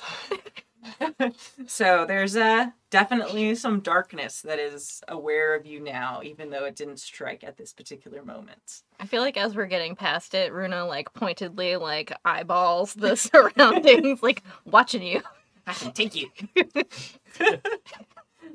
Yeah, you're, you're giving him that, and I'm just going. You, I'm just like walking and whistling. All right. Um, I'm gonna give us a, a choice right now because I know it is late and some of us have a little bit farther drives than others. We can pause here. I'm happy to do this. We can take up next time, or do we want to do the last few rounds and go to Bree and I'll make it a little faster than the last ones. It is ten oh four right now Pacific time. I'm good either way. I'm, I'm Same. good. Okay. Let's do it. Let's Let's go to do it. Bree. Yeah, let's look at We Bree. can do it. We can meet sausage there. Let's Sausage, go. sausage will be there. Sausage and brie, amazing. Oh my god! Cheese. I was writing notes. I skipped dinner. That sounds so good. Oh, no. All right, cool. All right. So, rolling again. Who's going to be our guide? Do I do it? Muna. Do you want to take a stab at it? No guarantees it'll go well, but I can. I mean, I rolled eyeballs last time. There. It's not getting a lot worse than that. I'll I'll try. okay. It probably won't go well, but I'll try. so I don't add the extra D4. No, No, not for, not for Great. this roll. All right. And this is explore. Oh, no, I think you rolled No, travel. Travel. Travel? Yeah. Worse. Okay. I mean, you could use that. Did you roll the right number of die? No. Oh, I took away the one that would have helped. okay. So what did Oh, you no. get? Four? Four. Is that a success? No. Okay. So that's two hexes. Um, all right, and I'm gonna roll. Uh, what what? Which one are you guys taking this time? Sorry. Uh, Whatever works for you. I I can be lookout. That makes sense. I think after that trap situation, she would be like on high alert, like You know, watchdog. that totally does make sense. And Like, Erland's like, I know the way to Bree. I can do this. All right, cool. we're like, I think the road back like, It's like almost in sight. Like we can kind of like your elf eyes should probably see fucking Bree, but no. nope. Incredible. what's your see? Not Bree. Pretty trees? Yeah. Hey, look over there. There's a birdie. Sorry, I'm just teasing. That's not really what's happening. Okay.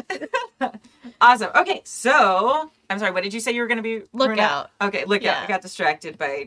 Jokes about elf. I Okay. actually think part of the problem is he's walking and talking and like explaining the Oh, road and okay. talking about all the stuff, but is not paying attention because he's just so immersed in like, and this is where we walked when we did the blah blah blah blah blah. blah. It just goes on and on Erland's and on. being a tour guide, Yeah. not a navigation guide. Oh, Ah, that makes sense. This is why he should never be the guide. no.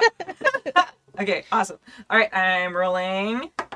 So three. That is the lookout. Ooh, that's me. Okay. So now I'm going to roll the feat die. Three. All right. Okay. Roll your thing. So now I roll awareness. Mhm. Okay, which is the same number of die. one extra d6. Ooh, Yeah, because you're traveling on the road. Or we are. which one of you isn't going to be a but- bastard? Uh oh, good luck.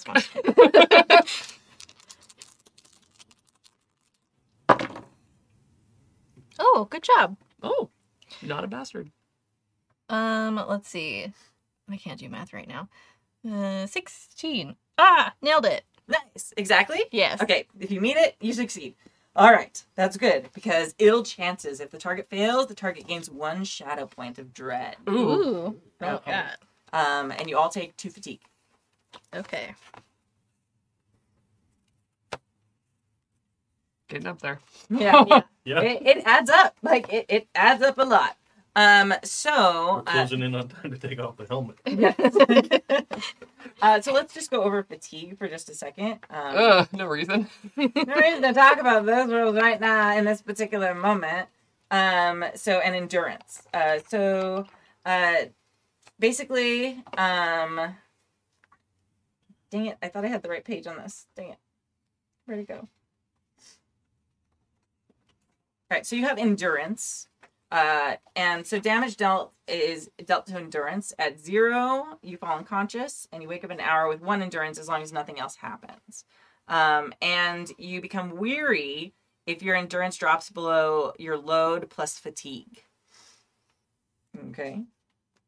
Um, you can take a short rest if you want, so we can stop along the way if we need to. Um, and then there's like a prolonged rest, which is uh, like usually like a, a full night's sleep. So we're just gonna say, oh, one. A, oh, you can take a prolonged run a day. Recover all lost endurance if not wounded. Okay, never mind. You have all the endurance. Yeah, I was like, have we not been sleeping? Sorry. Well, fair. no, no, but we haven't been taking any endurance damage. No, Our no. fatigue just going up. Yes. Yeah. Right. So okay. even if your fatigue, if your endurance is still totally undamaged, if your fatigue level plus your load is higher than your endurance number, Got it. Yeah, yeah. then you're weary. Yes. Mhm. So, and if you're a shelter and a safe refuge, you lose one of your fatigue, but we've been camping along the road, so we don't have those conditions. So your Got it. fatigue's probably pretty high.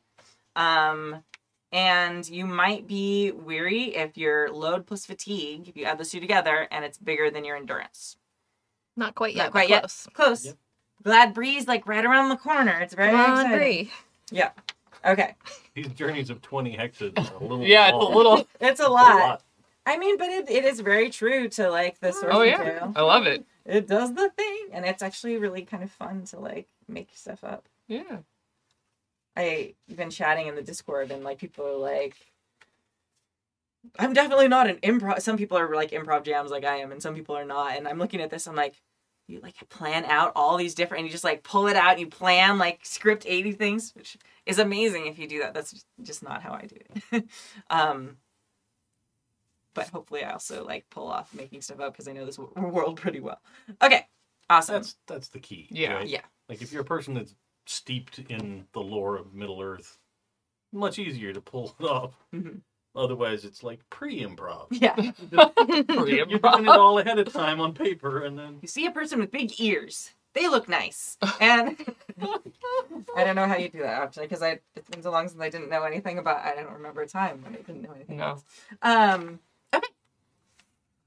Um. So we're just gonna kind of roll through that. Um. I'm sorry, I rolled a so ill chances. So, uh, I'm just gonna kind of narrate this piece to you so we can like keep going. Um. So there's a.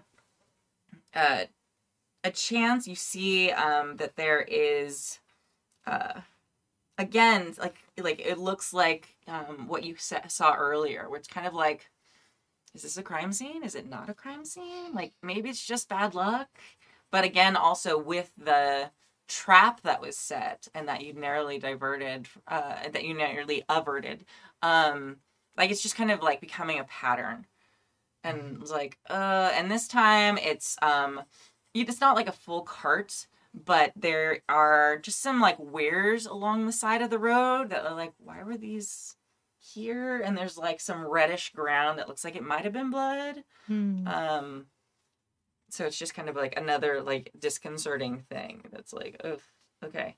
Um, we'll just say you have like another evening of seeing because I'm just gonna assume every night you sing. Yeah. Because Yeah. that's awesome. Uh, okay. unless there's some specific reason why we should. Yeah. Okay, we're gonna sneak up. Deep, on in, deep into Mordor. Yeah. bad guys. Let's all sing quietly. Really get your drum out. Yeah. awesome. Uh, There's just this orc on a wall somewhere that goes, "What the hell is that?" start singing where there's a whip, there's a way. Yeah. Yeah. Oh, Oh. that was a deep. Yeah, that's a bad deep cut. That song's terrible. Um, as we bed down for the evening, uh, Erland is like, "I'm, I am so. uh, Please, someone else take the lead." Just so embarrassed, down to his soul. Now, now, is this something that Erilyn feels comfortable doing in this group, like admitting, like fault or weakness or imperfection, or is this something that they're very used to and, and are okay with? I don't think, I don't think they do it very often. Okay. Um, because I think sometimes it's a matter of like you have to understand that you've not done something well Yeah. to then apologize. um, I think in this case, there's no missing the fact that they walked them fully off the road. Mhm. Um, Yeah. yeah. hmm Okay. All right.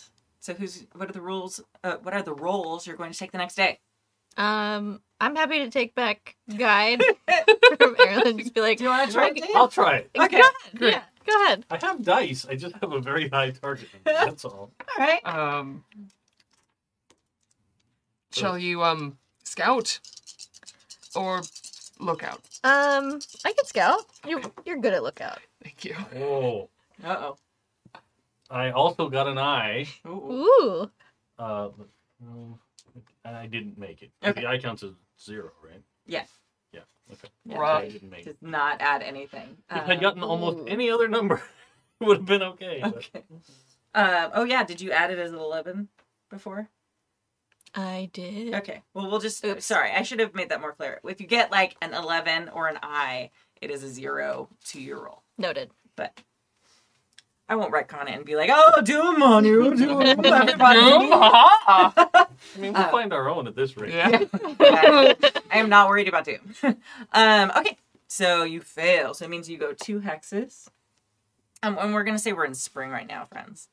Okay. Um, and I'm gonna roll the. di- Oh, what are rolls? Do both of you take? Did you? already Um, a scout. scout again? Okay. Oh, three. So uh, look out. Okay. I'm trying to move our guy. There we go. Oh, okay. Getting close. Two. Okay, I'm ready. Oh, darn dice.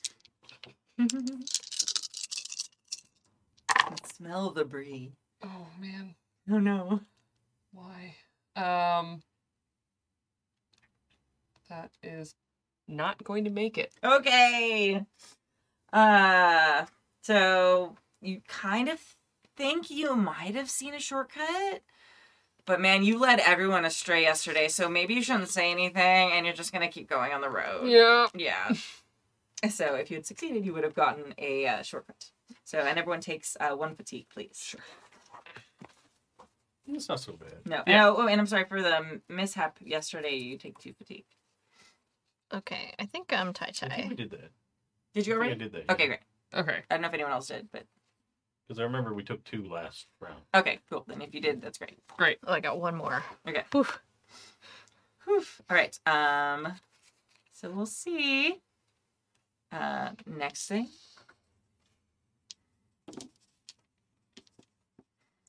So, are you our guide again? You want to go back to being a guide? Sure. Since we're back. We're doing so it. good. I Let's love try you're it like, I'm so bad at this, and everyone's like, do it again, please, please take it over. I don't want to do it. Whoop.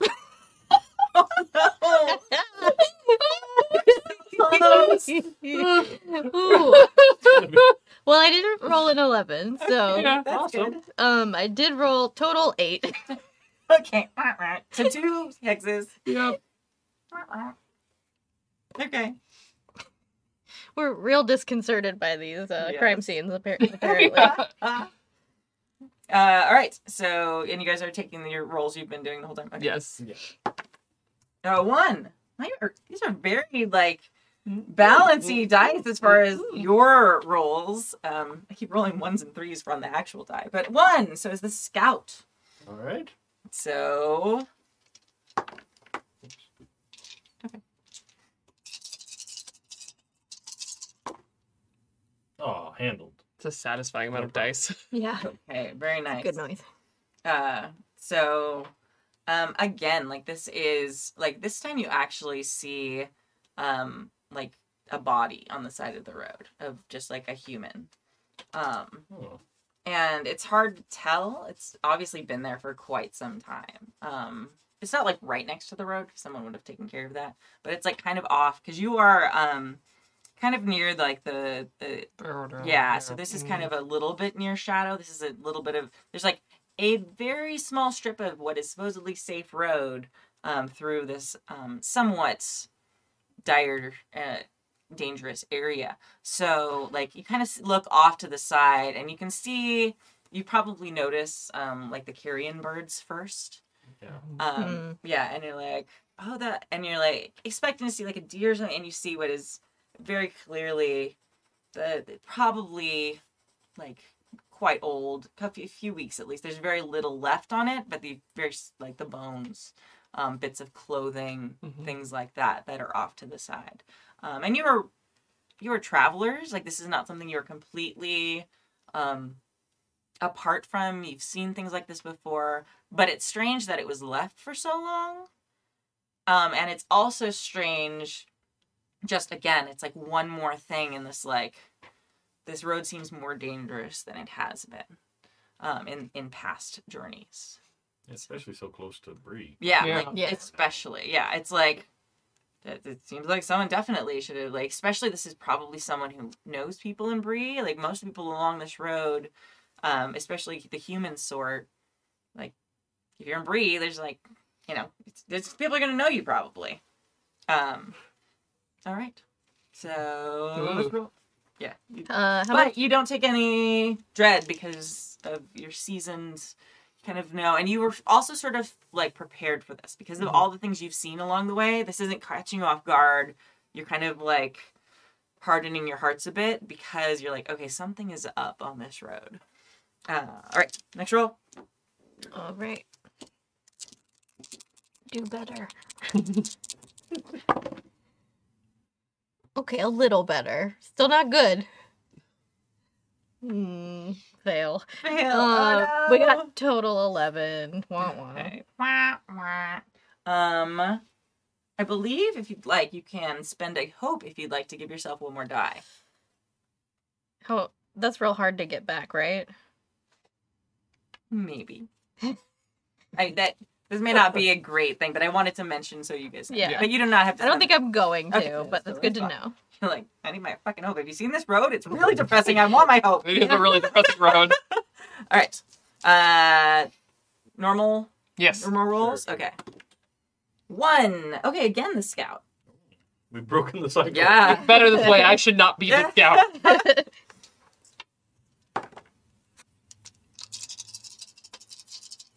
By the way, we're always traveling by road. yeah. Uh, would you move us? All right. So Oh. it was a fail, so it's two hexes. We're almost there. so close. Just outside Yep. of town. You succeed? Yep. Awesome, because I rolled an eight, which is shortcut. If the roll succeeds, you reduce the length of the journey by one day. Yay! Which is exactly one one Yay. hex which we need, so we have made it to Bree. Huzzah! Huzzah. Um, and uh, you do take one fatigue for that, but now you're in Bree. And we can chill out, and we will start our next session with dealing with the fatigue and how you clear that and all of that. So don't erase that on your sheets. Hmm Um, That's wonderful because I just got to the right. I'm like, I was gonna say we just made it. it's interesting because it's like 20 hexes is the max journey in the rules, and like they have like calibrated. Yeah. Like they're like, okay, we know exactly. Like, wow, they've done You the just they've done the drag your on that. tired skeleton right into town. Yeah. that is a uh, an, a Woo! well balanced mechanic there. Dang, I am as the game designer in me. is yeah, like, me too. Wow, that's, Like, that's a lot of math and testing. Nice work. All right, awesome. All right, so that's going to conclude. our- Every town is always like, oh, here come those adventurers again. Dragging the bodies. just, just stripped down, like not carrying anything anymore. Like we couldn't make it. We were all. Just like rolls across the threshold. All right, very nice. So we're going to conclude our session there tonight. So we're going to start our next session in Bree. We will um, introduce our amazing character Sausage and talk to him and find out a little bit about him. We'll also do the, um, the kind of the remembering of how he met our patron, um, and then we will go over the fatigue and figure out and like go and clarify that and how that happens and how you clear that while we're chilling in Bree with sausage. I'm so hungry. Um, and then we will um, set forth on our adventure. All right. Awesome. Fantastic. Uh, any comments, questions, thoughts from my player? Just gonna knock on the big gate. Yeah. That's all I want in this world. Me, the giant nerd, says, Uh-huh. "Knock on the big gate at three. Get it, Bree. All right, if you want that, we absolutely can have that scene if you wanted to. so if that is your stars and wishes, we will have the big gate at three. Um, after we go over the fatigue. Of course. All right, awesome. Um, well, thank you all for joining us so much. We'll be back here next Monday night at 7 p.m. Pacific time, 7 p.m. ish. Um, and let's go around the table. And this is the part where you plug yourself and other things you do and whatever else you want. Let's start. Ah, that's me. Yeah. Um, again, I'm Sam. Uh, you can find me at Red Pandroid on most of the socials, um, and here on Monday nights in this wonderful game. Um, and if you're curious about what kind of weird art I make, you could go to my shop at stiarnastore.com. Yeah. I make kind of magical, uh, myth-inspired clothing, accessories, and whatnot. Yeah. And also, she drew all the Decima cards of Brittany. I did do that. Yes. All right. Kai. Hi guys, I'm Kai. Uh, you can find me as Estelle Imadris on all social media platforms. Uh, I'm That's so a great name. Thanks. Uh, I'm so excited. Um, we just announced today that on Sunday, the very first episode of my podcast that I've been working on for a year, uh, with a group called the Lore Brewery. Drops on Sunday, the 11th. Uh, call it's a two-part 5e adventure called Ashes and Dust. It is a post-apocalyptic adventure, and it is our inaugural adventure. It is DM'd by me, Awesome. and uh, it will be the first of two stories that we're dropping this month. Is our opening month. We're doing that, and we're doing a special called Elf Crimes. It is a uh, homemade one-page system by one of our players, uh, Rascal Cat Games, uh, and it is uh, Christmas elves doing weird things this year because we've done this game for years. This year it is a noir kind of knives out detective story, but of course it's Christmas elves, so it's deeply strange. Yeah. Uh, that's coming out on the 18th. And then on the 17th, I'm also starting a new streamed game um, called What We Do in the Shallows. It is a pirate themed 5e adventure. It's an ongoing adventure. Um, and we've been cooking that game up for about six months, so I'm very excited. Nice. That's There's a lot going on this month. That's so exciting. And yeah, you're like elf crimes. I'm like still in Middle Earth. I'm like, wow. Like, what does that look like? No, it's a lot of like, I did a little crazy. yeah, it's a lot more like that. It's a it's a very fun system. That's awesome. That's amazing. And my brain immediately, because sometimes it takes left turns, immediately went to like the DuckTales song Oh, with yeah, like sometimes elf crime. yeah, yeah. yeah, yeah, okay. Uh, and I'm Kadave. Um, I'll be here happily uh, every Monday. Well, we're happy, Jack. You have to be happy. It's part of the thing. What? I'm just kidding. It's a mandatory. It was a terrible joke. Go ahead. It was I literally good. Just, I, I like pushed my hair back and I didn't hear you. So uh, You're like happily. Cool. I'm like, well, we're happy Jacks. You have to be happy. We're not. We're really very surly and sarcastic, but we're happy while we're done. yeah, you can enjoy whatever. Yeah. good. Um, I haven't started streaming my trucker game yet. Mm-hmm. Again, I said I was going to, and I still haven't. I'm figuring it out. That's I'm fine. finding a time that I can do it and not have my children running on stream with me, because that's awkward and weird. Um, but I do want to get back to it because they've opened up like three more states that I haven't visited in the Oh. game. So That's exciting. it's it's their model is weird. Like literally, DLC is like ev- state by state Yeah. but they do a really good job of sort of capturing the feel of different cities in the game. Oh. So if you're ever if you're from some obscure city in Texas, for example, they usually will have like that weird water tower that looks like a golf ball or just like random stuff that they populate into the game. It's pretty neat. It's very fun. But uh, yeah, I'll get back to it eventually. I Awesome. swear, for real. Uh, we switch us back to the frame. Oh, It's okay. Uh, and I'm Kimmy. I am your lore master for this campaign. Excited to be learning a new system in real time with you. I, I have so many notes, but it's still fun to like once you get your your hands in it and you're actually doing it. So thank you for playing along with us. Thank you for putting up with my uh, information about Middle Earth. Um, you can find me at Golden Lasso Girl everywhere on Twitter as long as it exists and all the other places. Um, you can also find me on the Happy Jacks Discord, uh, which is you can find at happyjacks.org slash discord. And I own and manage and run the Happy Jacks Empire, which is Mhm. really just a lot of very busy work. And so I'm here, and I'm also here every Friday um, for our advice show. So come in, tune in for an hour to slash hour and a half. Um, where we're answering emails written in from all around the world asking us questions about running and playing tabletop RPGs. And I think that is everything. So, yes, tune in next week for more Middle Earth fun with this system as we break it in and as we figure out what happens with Bree and sausage. All right, thank you all. I'm not gonna let- Every time. All right, thank you all. We'll see you next week. Bye. This show is a product of the Happy Jacks RPG Network. Visit happyjacks.org for more information and to find all our streams and podcasts.